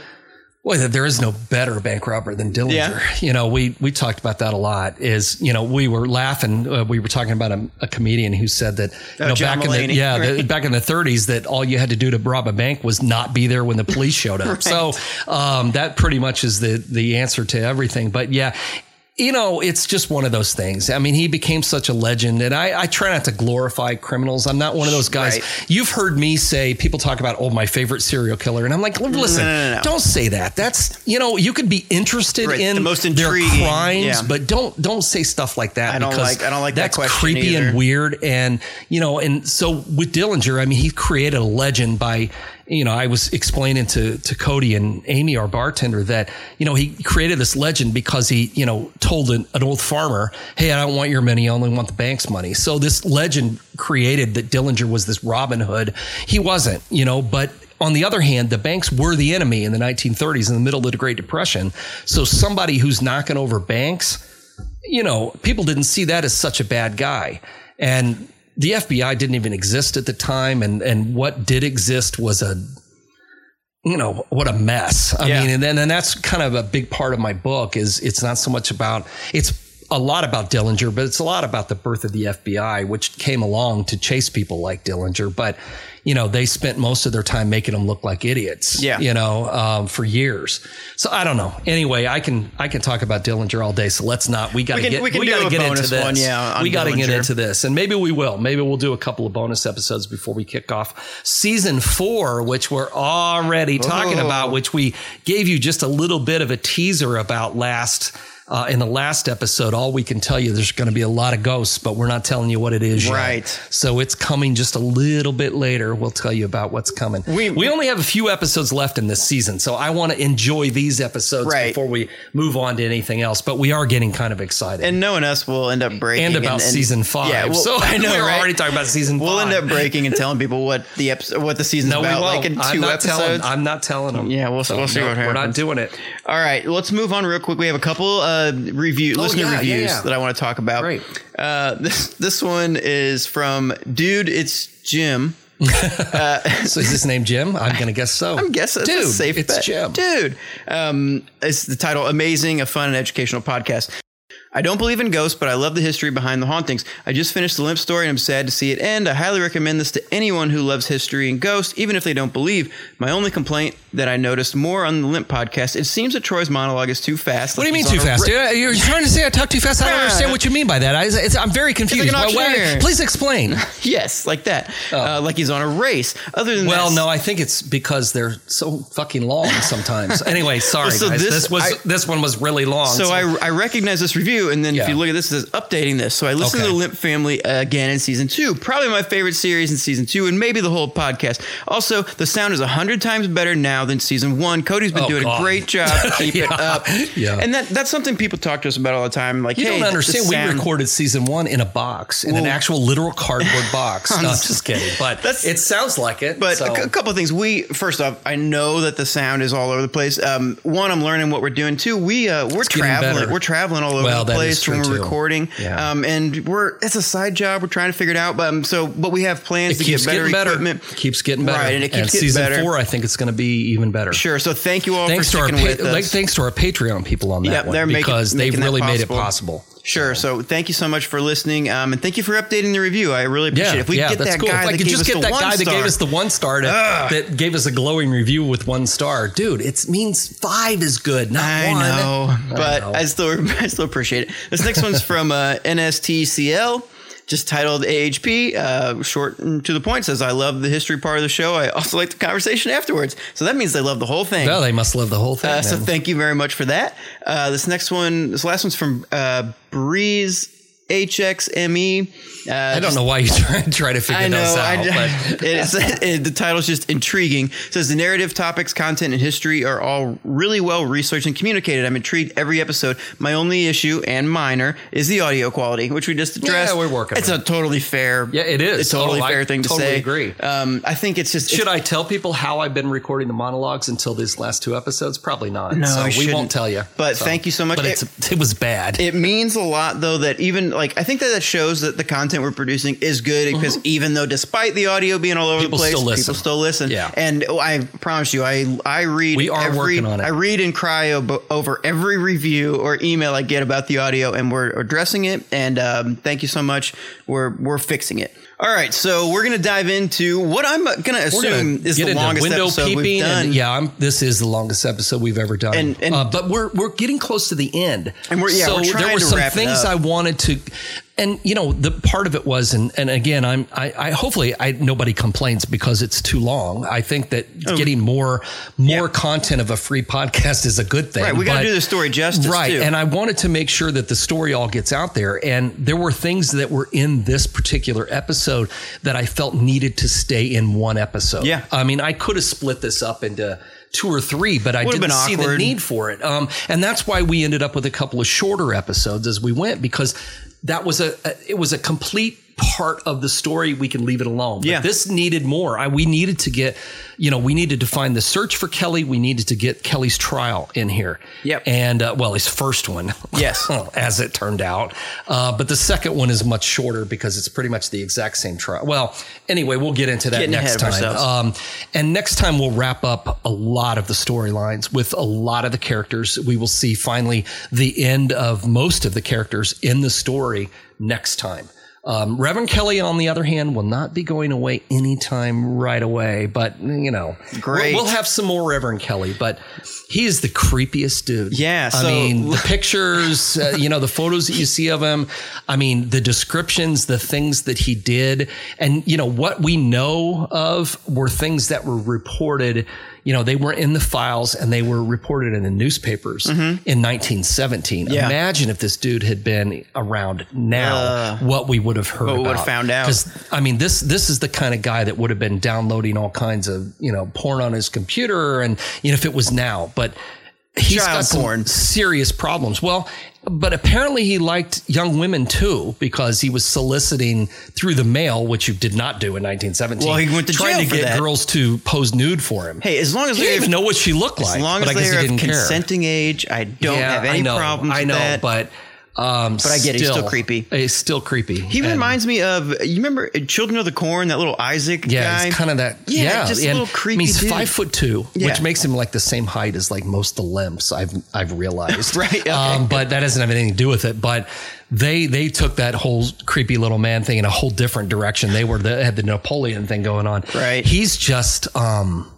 He's just creepy. Yeah. I mean, you know, all the stuff with his wife, who was like, you know, six feet tall. Yeah, And, It- you know, treats him like a child. Right. You know, So you, you gather I was that. kinda wondering that's a creepy relationship, that too. into that. Well, it's some kind of relationship. Um, that was the whole thing that Oscar Wenstrand, you know, 50 years later, was Yes. still wondering exactly what it meant when she said they'd never had normal sex. Yeah. What does that even mean? just a bunch of weird role playing stuff. Yeah, I don't know. It's hard to say. I, I don't wanna know. I don't really want. See, that's the thing. I don't want to think about it that Yeah. hard. you know, it's Right. just too weird. That's that's kind of what I said in the last episode. Is the, these agents were going after, you know, Reverend Kelly, and they're digging up dirt, and I I got a feeling they found out a lot more than they wanted to know. Right. Um. Anyway, but let's get let's get rolling. All here. right. So Villisca, Iowa, uh, we have Finding Kelly, which I can only imagine was called Operation to Catch a Predator. Yeah, right. Exactly right. So- if we could could have got that guy in from NBC, that would have been great. Chris Hansen. Yeah, Yeah, why don't you Chris have a seat right there? Um, So Havner and Wenstrand Uh, they have to find this strange little man, uh, and it's later discovered that when they you know, pretty much had the grand jury stuff come out, he was uh, he had at that time been preaching in Sutton, Nebraska, Right. And they recruit an agent, And he wasn't hiding. right. He Yeah, was just he had living no his idea. normal life. He had no idea that Yeah. he was being indicted. Um, He's just bouncing around wherever I mean, would pay you would him, think right? that he would. Well, he of course he you know spent years talk, telling everybody that you know people were after him. Yeah, you know, so because he's paranoid. yet another of his you know mental issues. But eventually, they were after. I know. him. So does it really? Yeah. Are you really paranoid when someone's really after Exactly. you? Right. Exactly. Ju- Yeah. Just because you're paranoid doesn't mean they're not out to Yeah. get you or whatever. Um, so they recruit an agent, uh, Theodore Passwater, to find him. Passwater? I know. Come but- on. Well, I don't know. it just seems rude. It's not a name I've heard in recent times. I know, So it's an like, older name. It seems. just who would choose that? I Someone chose that last name at one point. I feel well, like. at some point they did. it's like, So- hey, pass me that water. No, okay. So, he, but he's in St. Louis. But yeah, yeah. So he's. I mean, this guy's good at his job. Yeah. I mean, he finds him right away. He does. So, So, yeah, and he ends up following him to Alto Pass, which is in the middle of nowhere in southern Illinois. It's this tiny little town, uh, but he managed to follow him there. Uh, but Wilkerson had already found him. right. So Right. So, but so he Passwater tracks him down on uh, May 4th, Star Wars Day, of course. Um, he, he so he knows where Kelly is, but he can't move on him. Well, Havner wants to delay it as long as possible. He wants him to make sure he knows where he is and he stays on his trail, but they weren't ready to go to trial. Um, you remember, they came right off the whole debacle with the dope sheet with Wilkerson. Yeah. And that went on for weeks. And so now the grand jury only spent four days deliberating before they indicted Kelly. Well, there's an arrest warrant out for him, but they're not ready to go to trial. And if they arrested him and brought him back, which is, of course, what ended up happening, X is amount of that- time or right, something. it caught him off guard, and they weren't ready. So they delayed as long as they could because they just didn't have their material together. Well, you mentioned too that if they arrest him and plan to charge him with it, they can't like charge anybody, anybody else. Oh, else. Oh, okay, right. So that was the whole thing. It- that was the whole thing with Wilkerson's people is that in a hurry. they thought, well, they they you know they they had this deep conspiracy that oh well they're going to charge Reverend Kelly, and so just because that way they can't charge Frank Jones. Oh God, you know, you know, just like after a while, horse, some man. of these names that keep coming up, and it's like the names are like Vina Tompkins, Alice Willard. I mean, you keep Yeah. seeing these same names, you want to beat your head against the wall. But it's like if I hear one more time that we want to charge Frank Jones, it's just like, God, give it a rest Right. already, you know. But this episode is not about Frank Jones, so we Sure. gotta, yeah, we gotta stick with what it's about because Right. it's a long episode. Although there is some Frank Jones drama in the middle, which is my favorite part of the entire. Well, and I we'll get and I have to be honest with you, I spent a lot of time cracking myself up during that story. So Cody had his hands full um, trying to edit that because there are actually several times where I start laughing and and had to stop. There's so a good chance that yeah. some of that will make it into the yeah, some of it, this yeah, some of it you're probably going to hear, but it People said they like the outtakes, so I'm gonna Oh, I know. keep including those. Um, so, like I said, he know, he knows where Kelly is. He can't arrest him, but Wilkerson somehow like evades him, and they get out. Do you think Wilkerson knew Passwater was? No, I don't think he did at first. I think he did eventually. I think he realized there was an agent in town. He probably spotted him on the street and Mm. realized that somebody was watching him. Um, it's a tiny, tiny town, Right. and so he probably realized there was another stranger in town that you know Looks he was of place. suspicious about. So he decided that he was going to get Kelly to Omaha, where he could find he found this attorney Yep. to represent him. But then he sent all of his suitcases and personal belongings on ahead to Kansas City. And this is the part that I loved is that he signed, he paid the receipts, paid for everything in cash and signed the receipt FF Jones. Yeah. Now that's something that never gets revisited because I mean, even though later on, like They mention Horace Havner right? mentions it and realizes, you know, says, oh, you know, what a scumbag this guy is kind of thing. But I think he had something else in mind, mm-hmm. but it didn't because of what happened to him next, Yeah. where he ran into more problems. I don't think he was ever able to execute his plan, but my guess is that he was going to make it look like Frank Jones was covering up Kelly so that, you know, he would keep him hidden and I, I don't know. I think he had some other plan because there's no good reason. I mean, other than dislike, but that's still, you know, with Wilkerson, he always had some kind of weird convoluted plan going on. And I'm sure he had some idea that he could fuck over Frank Jones. Right. And so he started, he started signing Kelly's bills, FF Jones. Is that F. Frank Jones? Yeah, that's? Frank Jones. That's I mean that's what that we we always call him for the podcast. We've called him Frank Jones, but you know, technically when he signed everything, it was it was always FF Jones. Like his business was Oh. like the the the uh, farm implement company and everything was FF Jones. I thought it was fuck Frank Jones. no, no, no, no, no, no, no, no. It was actually that was actually his name. That was his what he normally used as his signature. Right. So I think he was trying to do something there, some kind of further frame up, and it, but Mm-hmm. Didn't pan out. It didn't pan out. I'm kind of So- surprised, honestly, that Wilkerson didn't like have Kelly killed or something to like even more like, cross a crazy line to make it look like Frank. Uh, yeah, you know, I kind of am too. Um, I mean, I'm surprised it didn't go further, but you know, I guess I don't know. What do we say about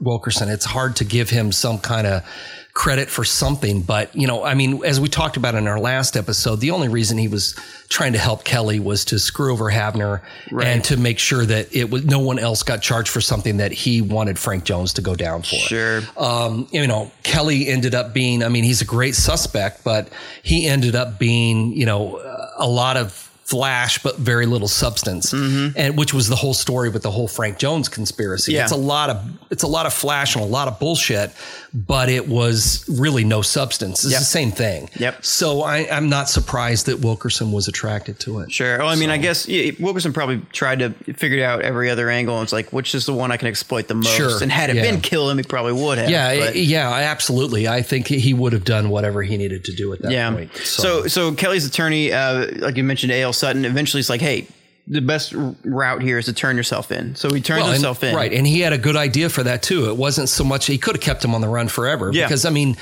1917 was a lot different from now. You just I go mean, anywhere and be whoever you yeah, want. you can't. There, there was cell phone pictures. There's no, you know, internet or anything. You could have just take off, and nobody's ever going to see you again. And I think that in this case, he knew that he could probably get him off if he rushed him into a speedy trial. Mm-hmm. I mean, because that's one of the our constitutional rights is a right to a speedy trial. Right. So if you turn yourself in before the state is ready to put you on trial, they're screwed, which is essentially what happened here. But they, they fixed a little bit of They, that. they, they did. They they, They managed to delay things a couple of times. Um, but you know, just like when he finally did show up in Red Oak, he sat there and Oscar, they couldn't even arrest him because the sheriff wasn't there. Yeah. So Oscar Wenstrand's trying to find the sheriff, and he's calling every. I mean, that in itself is comical. Sure. You know that this guy's been in town for six hours, and for four hours he sat in the you know in the you know county attorney's office. What awkward conversation Yeah, no kidding. What have? what did they talk about? yeah. You know, he just sat in there with his lawyer and his wife and sat there and I don't know. This guy's so creepy. He probably sat there and giggled. I I, don't know. know. I, I just I don't know. Well, so- totally creeps me out. So you, so, you, you're a researcher, and it would have loved to have been one of these like PI gumshoe kind of guys. Sure. How in how in this in that day and age, how do you find somebody that's on the run like that? Well, I think I mean that's a good question um, because Passwater found out where he was pretty quick. Yeah. So my guess close, is really. no, it really I mean- wasn't. I mean, all that stuff is kind of close around Nebraska and Yeah. that area. I mean, St. Louis not so much. That's Right. pretty far away. But I think probably what happened is that he went to where Kelly lived first, which was Macedonia, and he'd been working on this for a little bit Mm-hmm. before he found out where he was.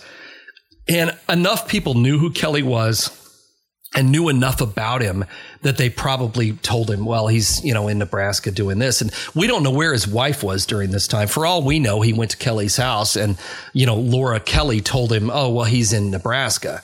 So he went to Nebraska and found out he'd left there and had gone on to St. Louis to visit people he knew. So I'm sure he must have told somebody because he wasn't on the run. Right. You know, he was, um, he really just was Well, he- living he- his ordinary life. He wasn't on the run. Like Wilkerson took him there, right? Or Yeah, well, no, no. Wilkerson caught up with him in St. Louis, Oh, and then took and then him to- took him to Alto oh, Pass. okay, gotcha. Thinking that he could take him there and nobody would know he was there. Gotcha. And then he could kind of get his ducks in a row. And what he, he found him an attorney, and I'm sure he spent plenty of time coaching him on what to say and Right. that kind of thing. Right. But I mean. it- that, that doesn't seem like a guy who's very coachable to me. Nope. you know, Nope. he seems like a bit of a loose. Can you cannon, imagine you how know? annoyed Wilkerson must have been dealing with with based Kelly on everything that everyone else had already said about Kelly and his weird habits and some of the stuff I talk about in this episode and the, you know, um, because I got into him a little deeper in this episode than we ever have before. I've Mm-hmm. been always, wanting to. I've always been pointing out to that he was a complete weirdo and a psycho and spit Right. all over people and, you know, when he talked and things, but you know, this is a weird dude and I, I can't, I can't. I mean, people never kept him around for long. You know, when he would come to these churches and preach, but how long could you tolerate this guy? Apparently not long.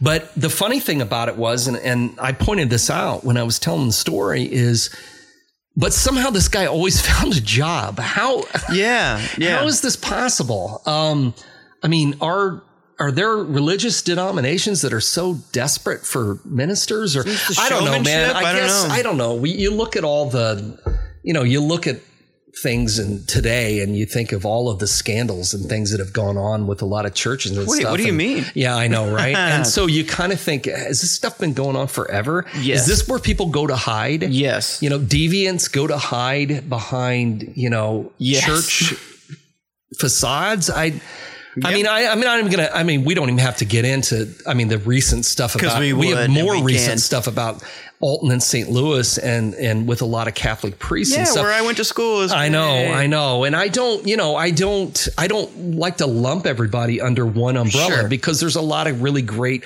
decent, wonderful people out And there. Um, I met some great- great priests and There's holy some great men, priests. Me too, me too. And there's been a lot of ministers over the years that I've met that I have really liked. I mean, I had a really good friend who is a, a Methodist minister. Um, Lisa's minister, um, Pastor Adam, is a great guy and has never. I mean, you know, I don't. I'm not a churchgoer. Uh, but What? I know, but every time I see him, he's always so kind and so welcoming. He's never, I don't even think he even noticed that I'm covered in tattoos. Yeah. And, you know, I mean, he's never, I mean, he's a good guy. So I'm, I'm not, I'm not trying to lump this in, but there are apparently people can slide by Yeah. behind this facade. And it, uh, Reverend Kelly obviously is one of them. Yep. How did this guy, guy not get bounced out of the church after he got arrested for soliciting girls to pose in the nude and all this other stuff? Move 'em I mean, around, move this around. and the window peeping. I mean, he was arrested for it multiple times. Yes. But maybe that wasn't back then. Maybe that wasn't seen as the same kind of thing that it would be now. Now you get now you get put on a sex offenders list. Sure. But back then, you know, it was a scolding, I guess. Hey, listen, don't do that. That's not a nice thing to do. Right. You know, I mean, got a guy coming forward complaining that, but see, that's the thing though. He's complaining about, you know, Kelly leaking, lurking outside their window at night, looking at his wife change her nightgown. Well, so this isn't a young woman. It's not a child. Mm-hmm. So other times it's young women. Other times it's, it's children. Right. You know, it's just this guy's like an equal, equal opportunity perv. That's all I can figure. Mm-hmm. Yeah. Anyway, but let's, let's, I'm on a tangent here. So No, let's, fair. let's, let's keep. well, they should have kept him in that hospital in DC for Probably, longer. probably longer than they Uh, did. but yeah, so Um, we'll- but yeah, but see, this whole story, all of this stuff about Kelly, this was all stuff that that Havner managed to get into the newspapers. Yes, and so he Yeah. kind of breaks the Thompson law. Yeah, Uh, not kind of. He he, does. influences the jury, so to right. speak. And so, what was this? Just short sightedness on his part? No. Did he just not care? he what do you, just what do didn't you care. think? Well, he just figured, you know, at this point, you know, Wilkerson was still doing it, and as we'll we'll talk about in this ep, you know, as I talked about in the story, Yeah. Wilkerson just got more and more blatant about doing it. Yeah. Um, and so they just decided, let's just leave it alone. Mm-hmm. Um, you know, Faville told Havner, um, who was a guy who we we didn't talk about him much in the last episode. Um, we probably should have, but this was a guy who really seemed to have his shit together. Mm-hmm. Um, he is eh, probably to me one of the most impressive attorneys involved in this story. He was Not just a high bar. He was a special. I know, but he was a special. Well, I don't know. I like Havner. He was, a, and I like Oscar Wenstrand too. Well, they no, they had their acts together. Havner's but great, but I think the- yes, the but bar is I really think yeah, the, the bar is set pretty low. But I think Faville was a guy who really had it together and really was serious about this. It took Mm-hmm. a dislike to Wilkerson immediately, which puts him way up in my any book. normal person should. Uh, yeah. But his his advice to Havner was, listen, stay away from this. Mm-hmm. Just leave it alone. Don't engage. Uh, if you engage, you're going to get drugged deeper down because they'd all seen what had happened to Frank Jones Yep. when he decided to, oh, I'm going to sue anybody who says bad things about me. Man, Yeah. dude, you can't you can't do that. If I tried to sue everybody who left us a bad review, we, you know. Fuck you and your pizza. You know, it's just, uh, I can't, you can't do that. You know, you've got to move on. And that's, that was, I think he was a good influence on, on Havner. Um, you know, and when it came to this Kelly stuff, you know, I think, um, Havner just went after the newspapers. But, but I mean, you know, that hasn't changed. I just rewatched The People versus O.J. Simpson. That's I told great. you about that. I love that. But I mean, that's all those guys did was use the newspapers and Yeah. use the media to influence everything about that case. That's and smart. nothing's changed. I mean, that's how it was then. And, you know, Havner made it, you know, you got two sides. When it goes to Kelly goes to trial, you've got first you've got people who've been influenced by the newspaper story mm-hmm. About Kelly and all the pervy stuff he'd done. And then on the other side, you've got all of these people who'd been to Wilkerson's you know, rallies that he's throwing all over the area No in small towns and theaters. Yeah, there's there's no good jury pool. I mean, they ran out of jurors and had to bring more people in because so many people were biased. And you know there were people who lied Of to course. get on that jury. I mean, Well, there were eventually they people, ran out of people to- yeah, but, but they ran out of strikes. They- Strikes, They, they, okay. couldn't get rid of them. So they're going to end up with people who are looking at this from both directions, as we found out. Yeah. You know, people just thought he was crazy, and other people just didn't believe he did it at all. Yeah. And um, I, I'm, I'm kind of got to tell you, in the end of this, I think I'd have been on the side of the guy who just refused to say anything other than he was insane. Yeah. And wanted him locked up. This is a dude that needed to be locked up. I'm sorry, but he did. No, we And normally, I'm the last guy to say that as someone who. Everyone I know, including myself, have had issues with mental illnesses, and I don't think there's a, I don't find there to be a stigma about that. Mm-hmm. Yeah. Um, unless you're that crazy. Yeah. When you're when you're harming other people, when you're that nuts, you need to be locked away. Well, he legit And- said, "Don't let me out because I don't want to hurt." I'm going to do it to somebody else because God's going to tell me to kill somebody else. But it, I mean, that confession was all made up anyway. True. But still, But come on, but still, I mean, this was a guy who really believed that kind of thing, and he probably needed to be locked up. Yeah. But anyway, so we're jumping ahead. If you're, I know, I know. Yeah. So let's, let's a little bit more let's, in, uh, in depth. Well, I'm gonna I'm gonna jump back and drag us on even longer. Let's talk a little bit about Lynn George Kelly. He's born in England in 1878. Came to America with his wife Laura around around Yeah, 1904. we- and, and that's some of the stuff we covered before. Sure. So we didn't get into what he did when he got to Villisca. We never talked about that before. And Yes. the Anarson people. Yes. So, okay, you mentioned bizarre character, sexual deviant, obsessed with becoming a minister, but was he a murderer? That's Yeah. really what we're Right, doing here. And you question. just you don't believe he was a I murderer. don't. I do not. You think he I was do there, think. but he oh was yeah, we'll get into that, and Yes. I've hinted at that a little bit, but um, in in the, the episode after next, we'll get into that a lot deeper Mm-hmm. and what I really think happened that night and how Reverend Kelly was involved. Yep. But not as a murderer, Right. just as a perv. It's just such a it's such a weird. The timing is so Yeah. random, but So I mean, strange. yeah. So definitely a peeping tom. Uh, ends up freaking out the family that he's staying with by being a weirdo. Um, he become, becomes a woman. I, I love that there were like two great quotes from the the the Anarson people. Was that they? Um, well, first there was the the, the mom who sat on the stairs sleep. wrapped in a blanket because she didn't want to make sure make sure he didn't go upstairs near her kids. And then the uh, the son who said it was the weirdest sermon I'd ever heard. That was like my favorite quote. Yes. you know. It's a different time because like Yeah. one right then like no, you're out of my house. And two, if I catch you peeping outside Well, the window, I'm beating yeah, the shit out yeah, of it's, you. it's just a different time, but he was a minister. I know. see, and people are cutting him a lot of slack. I know because Uh, of that's that. probably how this shit happens. I guess. honestly, I you get cut man. slack. Yeah, I guess. Um, so he be- becomes a major suspect in the murders, and Kelly seemed to be doing everything possible to make himself look, Look guilty.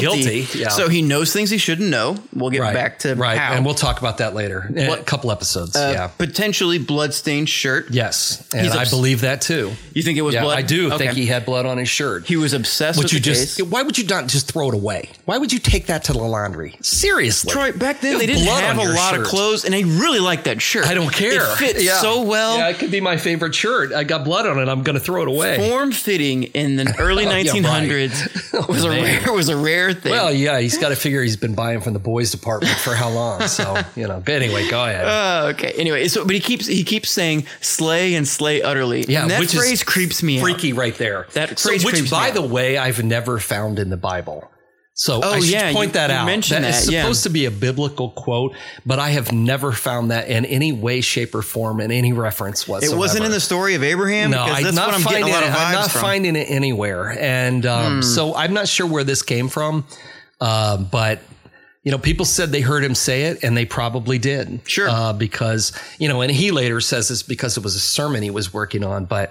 Uh, well, of course, by that time, you know, God was already talking to him and telling him to kill children, which I think we can rule that out, no Right. matter what you believe in. But Well, no, uh, well, I don't know. Then we're back to Abraham again. Let's not get into that. I know, But we'll get in trouble. Anyway, all I'm saying though, yeah, because Lisa will really be mad. Um, so mad. But my point of that is, is that yeah, I mean, yes, I do think it was blood. So I Okay. think that was my point. Fair So enough. Go ahead. He um he's been uh, he's getting paranoid and asking weird questions, convinced the cops looking for him. Eventually, they actually are, but Yeah, that's right. a whole other thing. But so he does things like he puts out an ad for a stenographer, and he starts getting creepier and creepier in his responses. Yeah, I love that part where he has all these questions for this woman, oh, for his high class literary Yeah. work that he's putting together. He just wants a woman to pose nude. yeah, for well, he just wants to look at a naked girl, right. That's but he all. but he got arrested for this. Yes. well, he's because he was sending her letters. Right, so and the what's- time, what's you could not charge again? send obscene material through the federal post. even writings like that. Yes. I mean, that's how they shut down people like, um, you know, you get into the 40s and they shut down people like Bettie Page and that kind of thing because the guy who was making those photographs and the magazines that she was in, they were sending them out in the mail Mm. and that was illegal. And it, it didn't, it didn't change for years. And there's that famous quote uh, that finally went to the Supreme Court and the About judge said, you know, how do you know about pornography? He said, well, I'll know it when I see it. Right. And that's where that comes from. But back at that time, you could not send out uh, lewd or lascivious things in the mail because it was a federal offense because you're Mm-hmm. Wow. it's the post office. Yeah, well, yeah, It's like now yeah. if I shipped you, you know, like a loaded automatic weapon, I would be in trouble. This was the same thing back then. Right, right. Right. So- well, I'll know it when I see it because I see it all. Right, Send me all the porn. Yeah. So yeah. So, but you know, so he's soliciting this girl who then takes it to her pastor and says, Yeah. "Whoa, you know." And and would it be okay? You know, we're going to work late at night in a secluded, private location, Have dinner. I'm and- seriously, I would not go to somewhere private with this guy. Eh, well, I, I said that in my monologue. I wouldn't go with my clothes on. Yeah. And I'm a guy, let Right. alone a girl. I Right. mean, there's no way. I mean, if she met him in person, there's no way she would have. Right. It wouldn't have gotten this far. I it wouldn't have been an exchange of letters. Luckily, So- he's 5'2 and 90 pounds, but still probably dangerous. right. Um, but he's placed in a jail in Sioux Falls where he was alleged to have made lewd advances to fellow prisoner, Which is bizarre. I know. And, and so, I mean, like you said, equal opportunity, it seems Yeah, across I mean, I get it. genders I mean, I get and it. ages or I what? I get it. I mean, it's you know he wants you know he goes to a lot of effort to get you know nude women to pose nude for him, Yeah. and you know and there's you know he's peeping into windows and stuff, but. I- I've always been kind of like skeptical of these stories about how he's offering to like blow prisoners Yeah. in jail. Oh, you don't think that's I legit? don't know. I mean, maybe. I, and I suppose it's possible. I mean, it just doesn't seem to. might have fit just wanted to fuck. It didn't matter I, I don't. Maybe. I mean, it just didn't really seem to fit his usual motive. Right, but I mean, MO. I guess you know. I, I mean, I guess it's times get tough Just, and- I guess. you know? I, I don't know. I can see it going it either seems way. Weird. I uh, suppose. honestly. Yeah, I suppose. Yeah. I suppose you're right. Um, but so he did that, maybe did that stuff, but claimed to be guilty of murder and uh, Yeah, yeah. generally acted a good irri- idea. irritable Yeah. and deranged. Yeah. Um, he's eventually sent to a federal hospital in Washington D.C. for several months, and but he's uh, paroled into his wife's custody. Yeah, which I, you know, I mean, where's Yeah, she been? I know. Are you not watching this guy? I And mean, so seriously, I- how is he doing all this stuff? That's what- and you're a- not paying any attention. There's a whole Freudian thing that they have going on. going on. Um, but then he gets arrested for the shit again, Yeah, and he maybe again doing it. Yeah. yeah. two more times. He just keeps doing it. He can't stop. Yes. He can't stop. It's compulsive. Right, and so he goes to preach in Sutton, Nebraska. Still paranoid detectives are looking at him, uh, But looking for him. somebody's giving him a job. Right, exactly. So, Keeps getting jobs, and he's and another thing that's important is he, he wanders the city at night, and that's what people have said about him, and that that comes back Yes. to the whole the whole thing. Yeah. So let's jump back real quick to Villisca uh, with what I've titled Wilkerson's latest arrest. Right. Well, and they brought, you know, they brought Kelly back. So he's in Red Oak and they're getting ready for trial. Yes. And Havner's doing everything. I mean, that whole story about every weird thing he'd done was something that Havner had planted in the newspapers. Mm-hmm. True. pissed. But yeah, but they're not happy about it because he's now tainted the jury pool, just like Wilkerson has. Yep. So it's an equal opportunity it's an equal. I was going to say it's an equal opportunity taint, but perhaps I should not say that when we're talking about Reverend Kelly and his perversion. Right, So we'll right. leave that alone.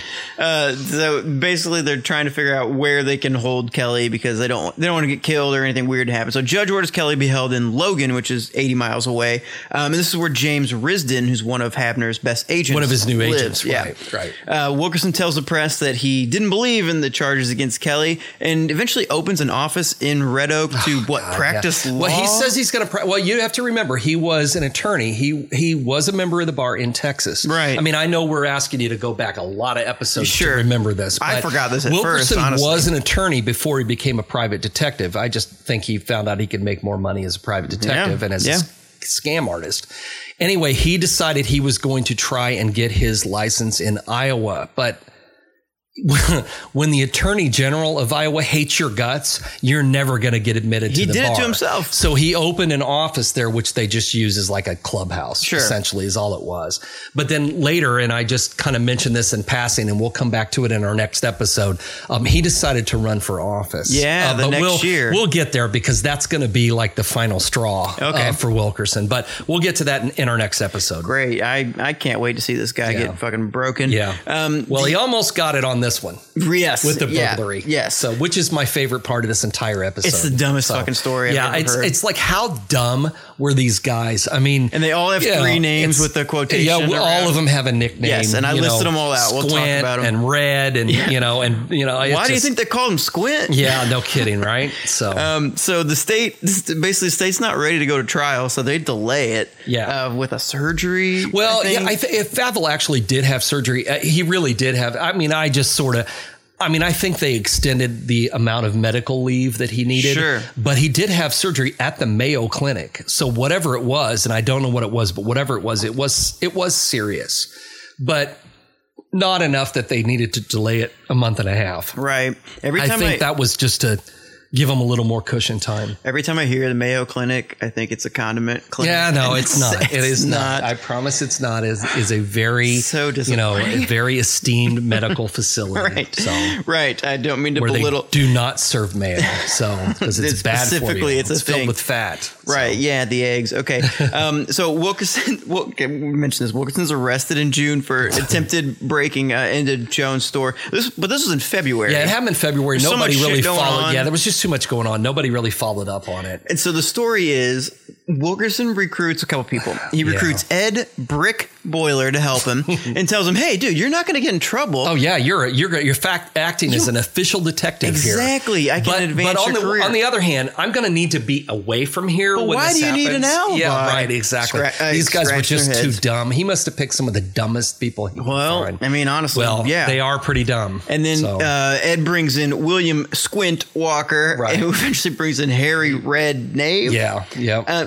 my yeah, my question, I just my note was what was what's with these fucking names? well, Like, everybody. I mean, lots of people had nicknames. Back I then, guess so, but But I mean, you know, and if you if you ever read the newspapers in like the 1920s, the newspaper reporters gave everybody a nickname, Yeah. like all the Chicago gangsters. Oh, yeah, you know, okay. all had nicknames, even though half of them didn't go by those nicknames, but that's what they became as. Right. You know, Tony Batters Accardo and stuff like that. I mean, they heard, oh yeah, they heard, we heard that he beat the hell out of somebody with a baseball bat, so we're going to call Sure. him Batters. You know, Scarface Capone. You know, all Uh-huh. the, you know, and and you know all this stuff. You know, Snorky is what he really went by. That was his nickname. And most people don't know that God. because they think of Scarface instead. Right. And he would kill you if you called him Scarface. It's like, yeah, it's like, um, it's like, um, uh, Bugsy Siegel. Nobody called him Bugsy to his face. or uh, You know, the it just didn't happen. Babyface Nelson. Yeah, this th- he hated that nickname. Yeah. you know, um, so everybody had a nickname, and I, I, I'm, I'm. These guys probably had these nicknames. Mm-hmm. I mean, you know, Red and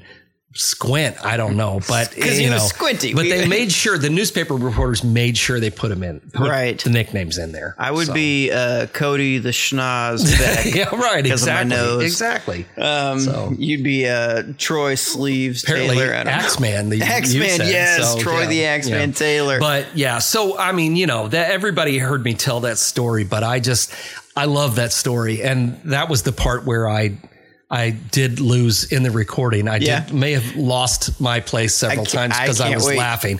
It was just funny. It's a Well, funny they, story. They didn't want to do it. It's a dumb story. These guys, I mean, everything that could go wrong went wrong. they, three idiots. you know, they had this, you know, he couldn't, and, you know, Wilkerson being Wilkerson couldn't just give him the damn gun. You know, he'd make it, he'd go put it somewhere and hide it in a suitcase so it would be this, you know, big secretive, you know, secret agent thing because that was his whole deal. Right. And they, he gives them this crappy car that they run out of gas halfway there. They have to Mm-hmm. get gas. You know, the car's barely running.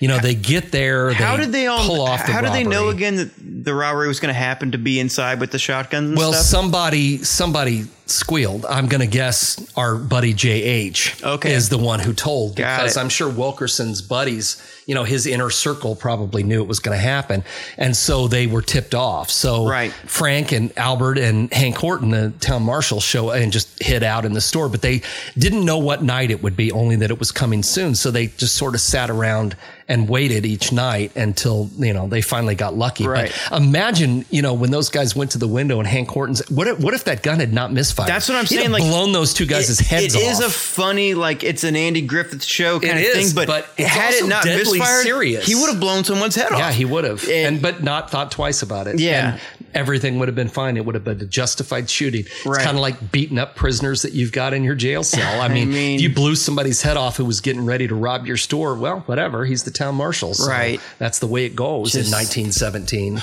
Shotgun to the head. But I mean, in the whole thing when you know when Horton and Albert go chasing him down the street, and then he turns into a dead end alley. I mean, it was just like one clusterfuck Right, after another. right. That's what you know? expect. And then he gets back, and almost immediately they start telling. That's the thing. They Yeah. Ratted themselves out. Well, because these yeah, idiots can't keep their mouths shut. I mean, these these guys are are not bright criminals, Right. And so they just start telling everybody. And then they're rounded up. Yeah. Uh, once in custody, they not only confessed, but they talked openly about what had taken place. The newspaper start reporters. telling reporters about it, who I'm sure got a kick out of it. it's you know it's amazing. Joan testifies about everything. But again, if no one had gotten their head blown off, it's funny. Yes. If he had blown those two guys' heads off, it would have been a whole different story. It's very traumatic, Yeah. yes.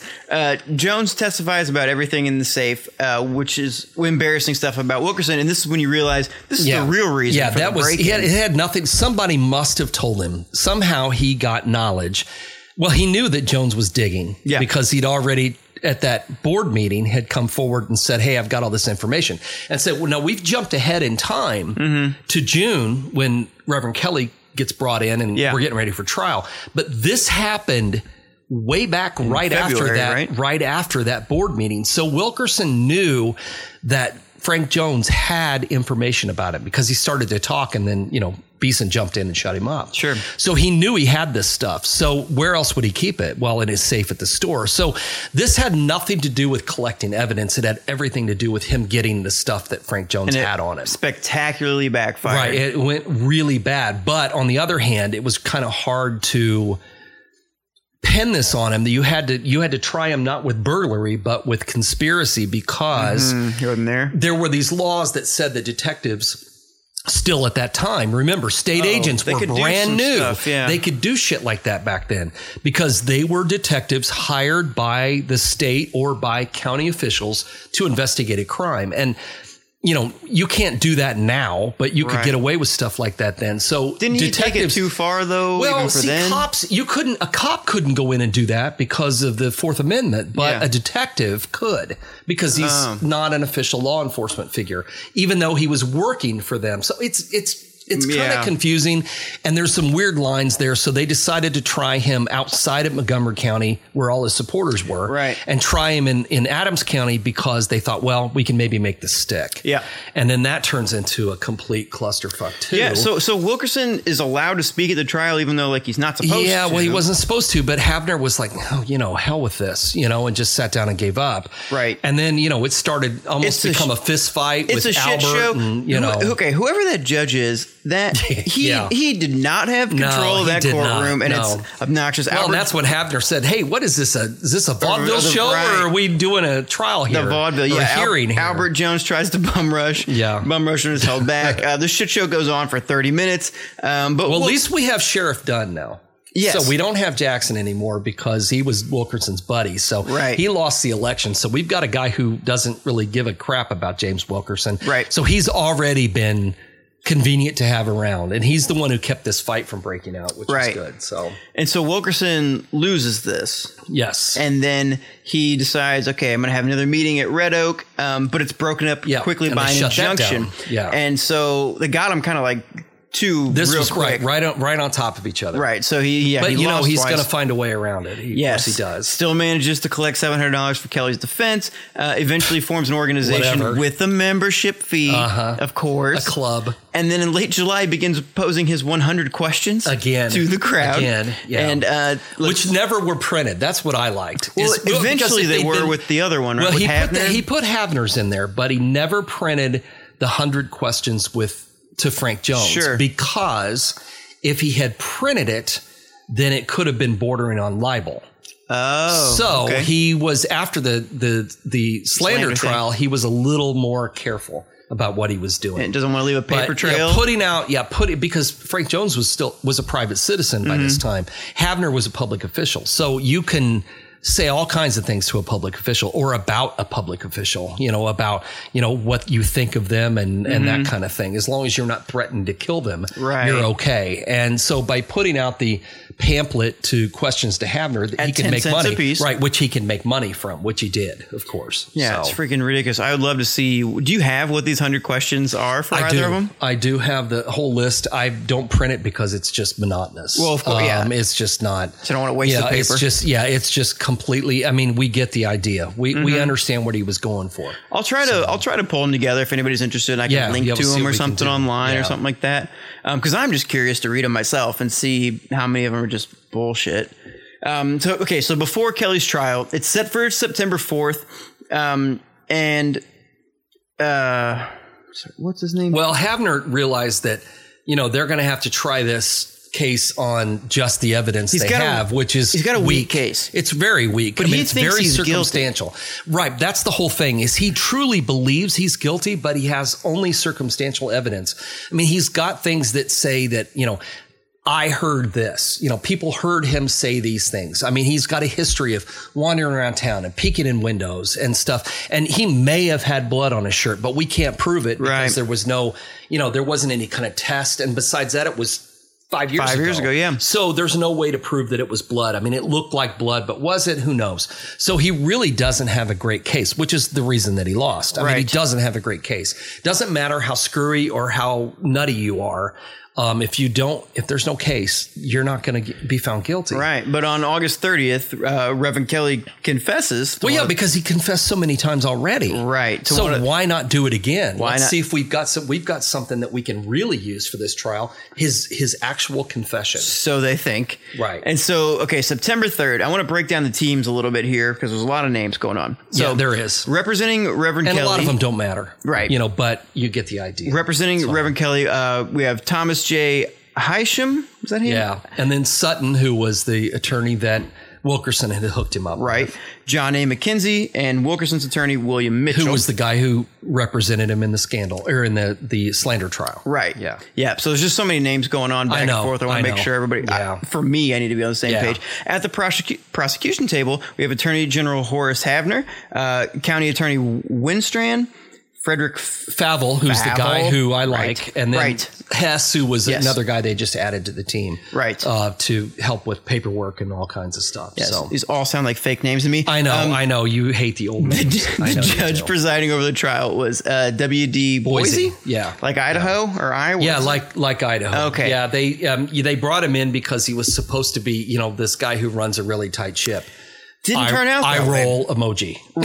Yeah. Exactly, exactly, It yeah. does not turn out that way, but he's supposed to be this really, you know, really really tight, running a tight ship courtroom. kind Right, of thing. which, yeah, it does not hold No, up. it really doesn't. Uh, long story short, Kelly's lawyers say the confession was coerced, and it ends up getting withdrawn, Right. which sucks. Well, they still Havner still tries to use He it, and he still does get it, to though. talk about. it. He gets to read the confession. The judge Right, lets him which read is the weird to me. confession. It is to me too, but they was I think it was presented with the idea that the defense was objecting to it, but Mm-hmm. the judge let them read it in. But really, the the confession says nothing. Right. It is the worst Like you said, it wouldn't hold up today. No, it would never hold up it. today. And I can't believe that this took from 1030 at night till four o'clock in the morning to get that weak ass confession Right. because it's just lunatic rambling. Yeah. And there's no way that, that it could pass muster today. Yeah. Because it offers no details. There's no details that, that Kelly couldn't have got out of the newspaper and he gets it wrong. Right. Anyway, because He said he killed the kids yeah, first. he says he kills the, kids first, and the parents. There's no way that could have happened. And you know, I mean, there's some funny stuff when they're summing it up, where the guy says, "Well, you know, this guy says this, and you know, if you listen to him, then you know, the murders never happened at all." And Right, you know, right. there's some funny stuff in the summations and stuff, but overall, this is just a bad case. Yeah. I mean, it, it was built on the idea that Havner and probably Faville, probably all of the prosecution, honestly believed he was guilty, and trust me, he looked guilty and Sure. he confessed to it how many times? Yeah. I mean, he was telling people for years he was involved in the murders. If he wasn't telling them he was a detective investigating the murders, then he was saying that he committed them. Yeah. You know, and he had these these these which is which is where Wow, and again, I don't want to jump too far ahead, but when we get to that part of the the season and just a couple of episodes as we start to wrap things up, Kelly's telling stories about hearing the sounds of the axe and hearing what sounded like someone hitting a dead pig. Right. And I mean, it's really graphic, gruesome. He was there. And he was there. I mean, Kelly was nearby, was you know outside the house when these things were happening. He's a window peeper. Man, I'm giving away the story, but Everybody's um, heard most of it. they might have heard some of it, but I don't want to give too much away. But I'm just telling you, you know, Kelly knew, had just enough information to make himself look bad. Right. Um, but this confession was a joke. I mean, there's no way that this was a real confession. That's why I feel like if, if back then, if I had heard this after so many confessions and noticing how crazy this guy was, I would just do one test. You, you juke him one time in the jaw, and if he starts crying, then it'd be like, no, because Yeah. he's so he's such a tiny guy, and they even yeah, talk I about. just I know he it. do Trying to swing. I mean, yes, technically he could, have. He was. I mean, the swing was enough with the length of his arms and the length of the axe. he cries so but, much. But I couldn't I mean, this it. guy, you know, weighs 120 pounds soaking wet. He's five foot two. And I'm going to say, I don't think he could have made the swings that were necessary to kill all those people that were in the That house quickly, that night. yeah. You know, um, not the least of which, if we want to go back in time and you've got all these murders that are, you know, we, we're forgetting about that part of it. Right, We've been talking right. about Villisca for so long. as if it's an isolated. Right. We're forgetting about all the other murders that happen that are identical Yeah. to what happened at Villisca. And we can't connect Reverend Kelly to any of that. Right. We can't connect any of our known suspects to any of that. And he'd be confessing to all of those. Exactly. Like, That's the thing. But they're they are worrying about with this case, they're leaving out all that stuff. Yeah. You know, they're fine tuning it, they're focusing on this. And I think that, I mean, I honestly feel that, and based on the letters that were written, and I've read the letters that were written back and forth mm-hmm. between Havner and the other lawyers and investigators, he honestly believed Kelly was guilty but he couldn't prove it. There's no way to prove it, not with the material and the evidence that he had, as he found out, because the jury comes back and cannot return a verdict. I mean, Right, right. And so so even with the the stern hand of Judge Boise, courtroom disruptions frequently occurred, and there were there were basically four points of the prosecution: the confession, the knowledge of the murders beforehand, the bloody shirt, and that he was a pervert. The biggest issue was that regardless of the all evidence, circumstantial. Exactly, it's all circumstantial. It's hard for people in a small town. You, you mentioned this. The biggest issue is that regardless of the evidence, it's hard for people in a small town Iowa during the early 1900s. and we've talked about this through the entire season. To How do conceive of anyone doing their that. heads around this? They and can't. that and that makes sense you know, because it such needs a to be brutal this thing. mysterious boogeyman, Right. You know, and even if you wanted to believe it was Frank Jones, there were a lot of other people involved. So these Right. were people playing a very small part in this. It wasn't Frank Jones going into the Moore house and killing people. You know, so it was a lot easier for people to accept that, and they couldn't do that even with somebody as creepy and pervy as Reverend Kelly. They just couldn't do it. and I'm, I'm not going to read all this, but there's one paragraph. You, you mentioned Havner believed that the preacher had left the Ewing home that night and had walked to the Moore house, saw a light in the bedroom window on the first floor, and watched the Stillinger girls getting undressed for bed. Either as he was walking up to the window or leaving it, he stumbled onto the axe. He heard voices. God was talking to him. As he stood in there in the yard, his insanity overwhelmed him. He entered the house carrying the axe, found a lamp and lit it, and took from room to room, killing everyone inside. This was Havner's theory, and you said yeah, you believe it's almost exactly what happened that is. night, except for the fact that Kelly was not the one who It wasn't Kelly axe. doing the murdering, Right. But I do think he. Well, let, we'll get to that later. And he goes into way So, more detail with yeah, that. I just didn't want does. to read it because it's yeah, we just and yeah we long. just did. Yeah. So yeah, so So let's let's jump into Kelly's trial a little bit here. Uh, it begins with the witness to back up uh, his obsession with the murders and his knowledge of them early on. A lot of people knew that because he, talked about them Right. way sooner than Right. he you know should have known. Um, even though the confession was thrown out, like I said, they could still talk about it. Havner reads all of it to the jury while Kelly sobs.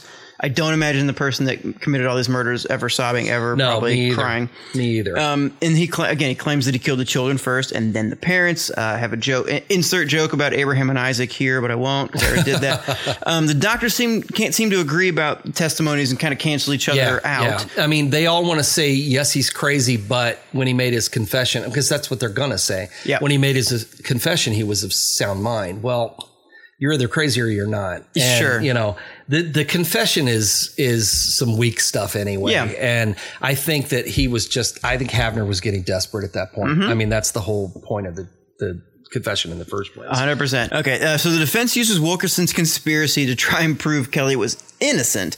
He ca- they call in the usual suspects whose testimony had been proven false by a Oh, Same recent people. grand jury. Yeah. But that's the problem is that all these other juries don't know about. Right. They don't the- know what happened at the last one. Was like the grand jury who didn't know about what was said Yeah. at that grand jury, but then the jury at the slander trial didn't hear that all of this had already been, you know, thrown out. Yep. And this is the same thing all over again. Right. So Laura Kelly's called to the stand, and at first you even kind of painted her as like a sympathetic character. Yeah, but then the more I read into it, the weirder the shit Yeah, she's got. just weird too. yeah. They're both weird. Yes, and she said, "Yeah, you mentioned said that uh, her and her husband never had quote normal sexual relations," and I was like, "What does I, this I don't know. and I don't want to think I about it don't any more need than I already know. have. I don't want to think about it. Yeah, exactly. Yeah, uh, defense kind of starts to claim, "Oh, he's too tiny to have done it," and we talked about he physically Yeah. Probably could have, Could but have, he but did didn't. he? No, I don't do think it. so. Um, and then last thing I have closing argument highlights. So Hess goes over some graphic Yeah, details, which went on for a long time. But Yeah, I just thought hours. the highlights would be, you know, just No, a few fun quotes like Sure. Not only is like Yeah. his own attorney says that Reverend Kelly's not just a nut, he's a carload of nuts. And I thought, well, that's a great attorney to have. It's beautiful. It's- and then whether it's real or not, Sutton begins to cry while giving Kelly's uh, Oh, God. closing Yeah, you know statement, and then real. Kelly starts to cry. that's some Clarence Darrow stuff. there. Right, and Havner ends up concluding his nearly three hour summarization with one grim thought. Gentlemen, you're standing between this man and society. He has told you that he does not want to be turned loose. I am now done. My duty has been performed. I've I've done the best that I could. And he's kind of just like, look, like, I I didn't do a great job, but like, don't let this guy out Yeah, there. I know it. I, I I hated that. It was his last line. Was Yeah. I did the best I could. And you really, I mean, you I- shouldn't. You should end on a confident Yeah, note. that was you know? not that was not a good plan. because he's right that one, he shouldn't be let out into society, but two, like you don't. Yeah, he sh- you don't this is want all to, wrong. you don't want to say that. yeah, this is all wrong. Um, confidence is king. Um, so anyway, the, ju- the jury sent out to deliberate on the afternoon of Wednesday, September 26th. Four hours. Um, their first ballot comes out. It's 11 to one acquittal versus reason of insanity. Uh, they asked. and never changes. yeah, they asked to be released the next day. Judge was like, no. And then on Friday afternoon, after 21 ballots and more than 44 hours of deliberation, the judge is like, all right, you guys can Yeah. be done. The trial is, it's a hung jury. Uh, the defense team celebrated, never believing the prosecution would go through all of it again. Mm, but they did. But the pursuit of Reverend Kelly was not yet at an end, and that's where we'll They pick up. yeah, they weren't well into or ready to ready and willing to let it go yet. So Not quite yet. Uh, we'll hear a little more about that. Not so much because it's essentially the same trial over Right. again. But there's a lot of moving parts in our next episode, which essentially you can kind of look at as our last episode of the story because the next one will kind of finish off a lot of things uh, with the suicide, the end of Wilkerson, and what happened to pretty much everyone else involved in this case, Yeah. um, and, and what happened next. Um, and then we'll get into uh, a little grittier episodes.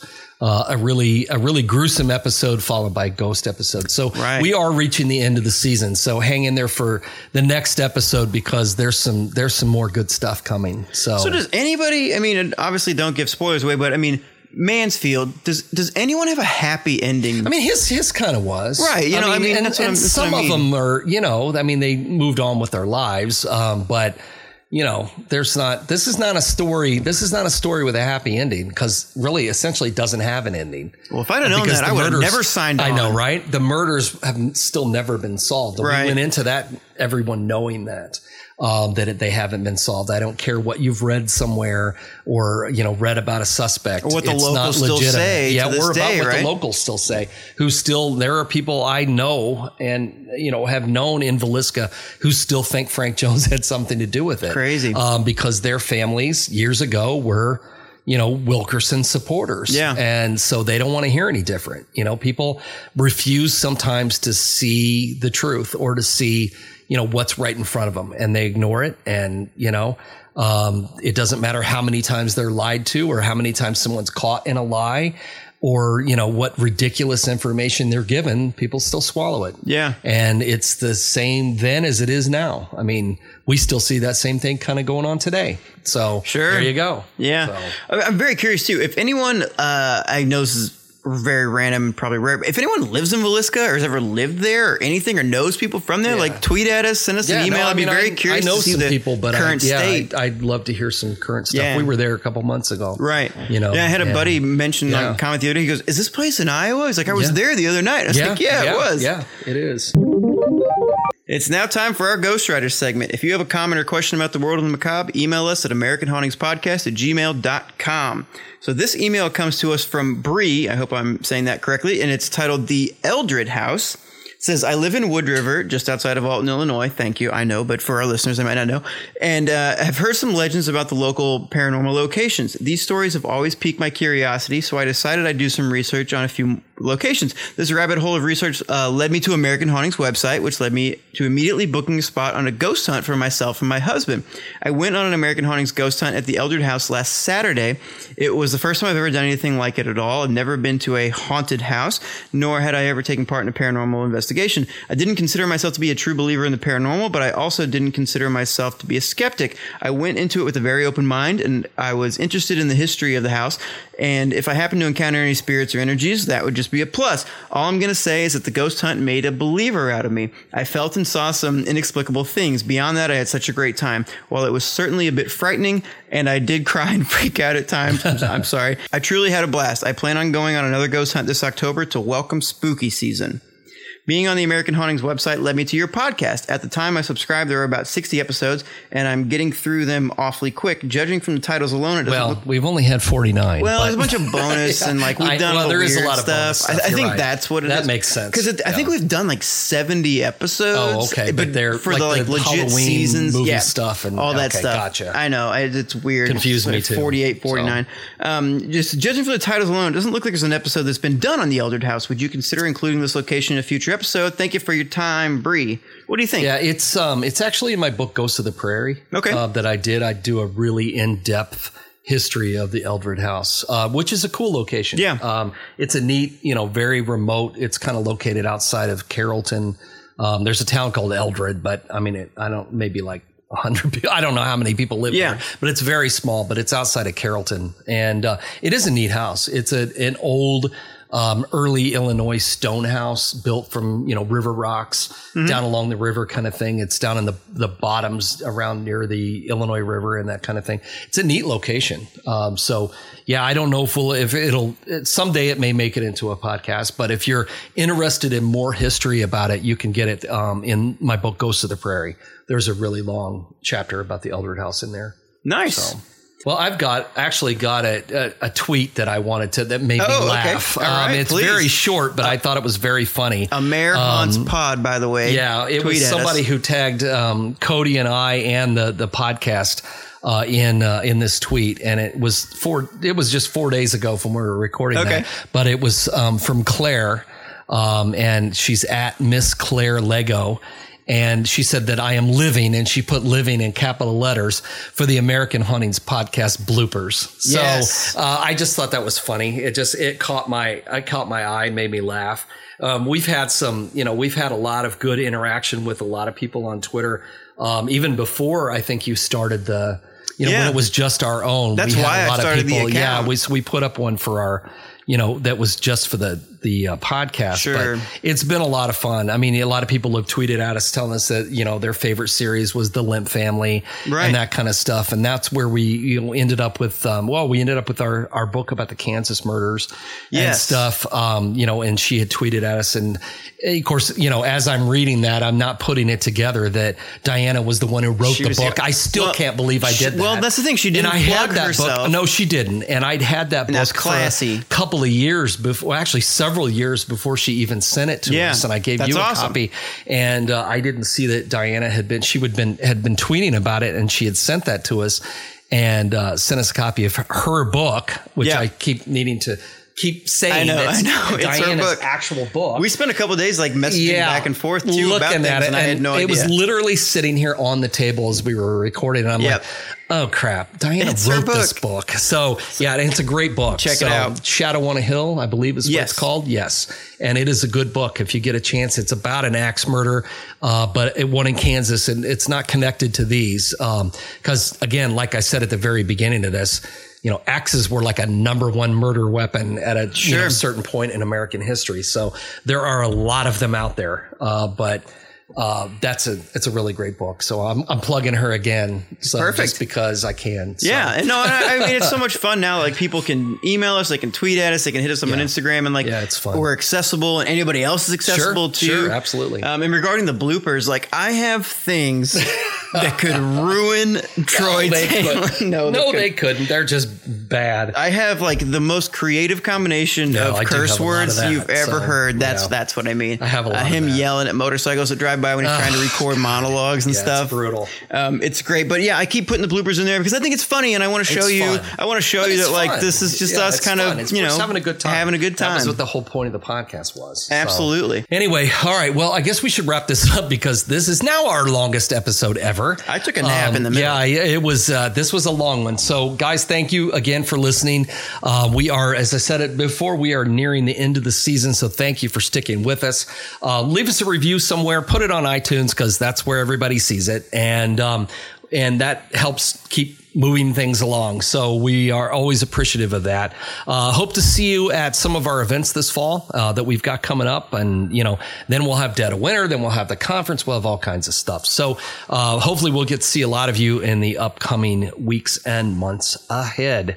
And so from me, this is Troy Taylor, and I'm signing off for Cody Beck. Where this is the end. We're not doing anything This else today. episode of American Hauntings Podcast was written by Troy Taylor and is produced and edited painstakingly by me, Cody Beck. In each episode, we try to combine history, folklore, legend, imagination, and the truth to reveal more about America's most haunted places, strange tales, and unexplained events. American Hauntings is a bi weekly podcast. You can hear new episodes every other Tuesday, so please tune in to hear our latest episode and take a brand new look at history this and doesn't hauntings. stop if I stick my fingers in my You can ears. Learn more correct? about Just- our podcast and find new episodes on iTunes, Spotify, or your other favorite podcast apps by searching for. American Hauntings. Or you can go to AmericanHauntingsPodcast.com where we also have links to Troy's books, information about upcoming tours, events, haunted happenings, and all those bloopers I was talking about. Oh. Remember, if you love the show, American Hauntings is more than just this podcast. It's books, tours, events, ghost hunts, and the Haunted America Conference, all of which you can find at our website at AmericanHauntings.net. Which we could have just said in the beginning. Eh? And if you're one of the oh. people who wish we had a new show every week, well, you can have Wish that. we had a longer You have the chance to to, the support show. the podcast by checking out our Patreon page. As a supporter, you can get bonus episodes of the show, t-shirts, great stuff in the mail, and more. We're extremely excited about producing more shows with better equipment, and with your help, we can dedicate more time and resources to making that happen. Take a minute and check it out. We think you'll like I mean, what no you one find hears that, but we actually patreon.com slash American improved stuff. Hauntings, So right? thank you, Patreon New stuff, people. thank you. You can also find your hosts on Twitter, Instagram, Facebook, and if you have comments, suggestions, reviews, or jokes, be sure to pass them along. Troy, anything else? No, I'm done. We're all done. Until next done. time. Done, done, done. Goodbye. So long. See you later.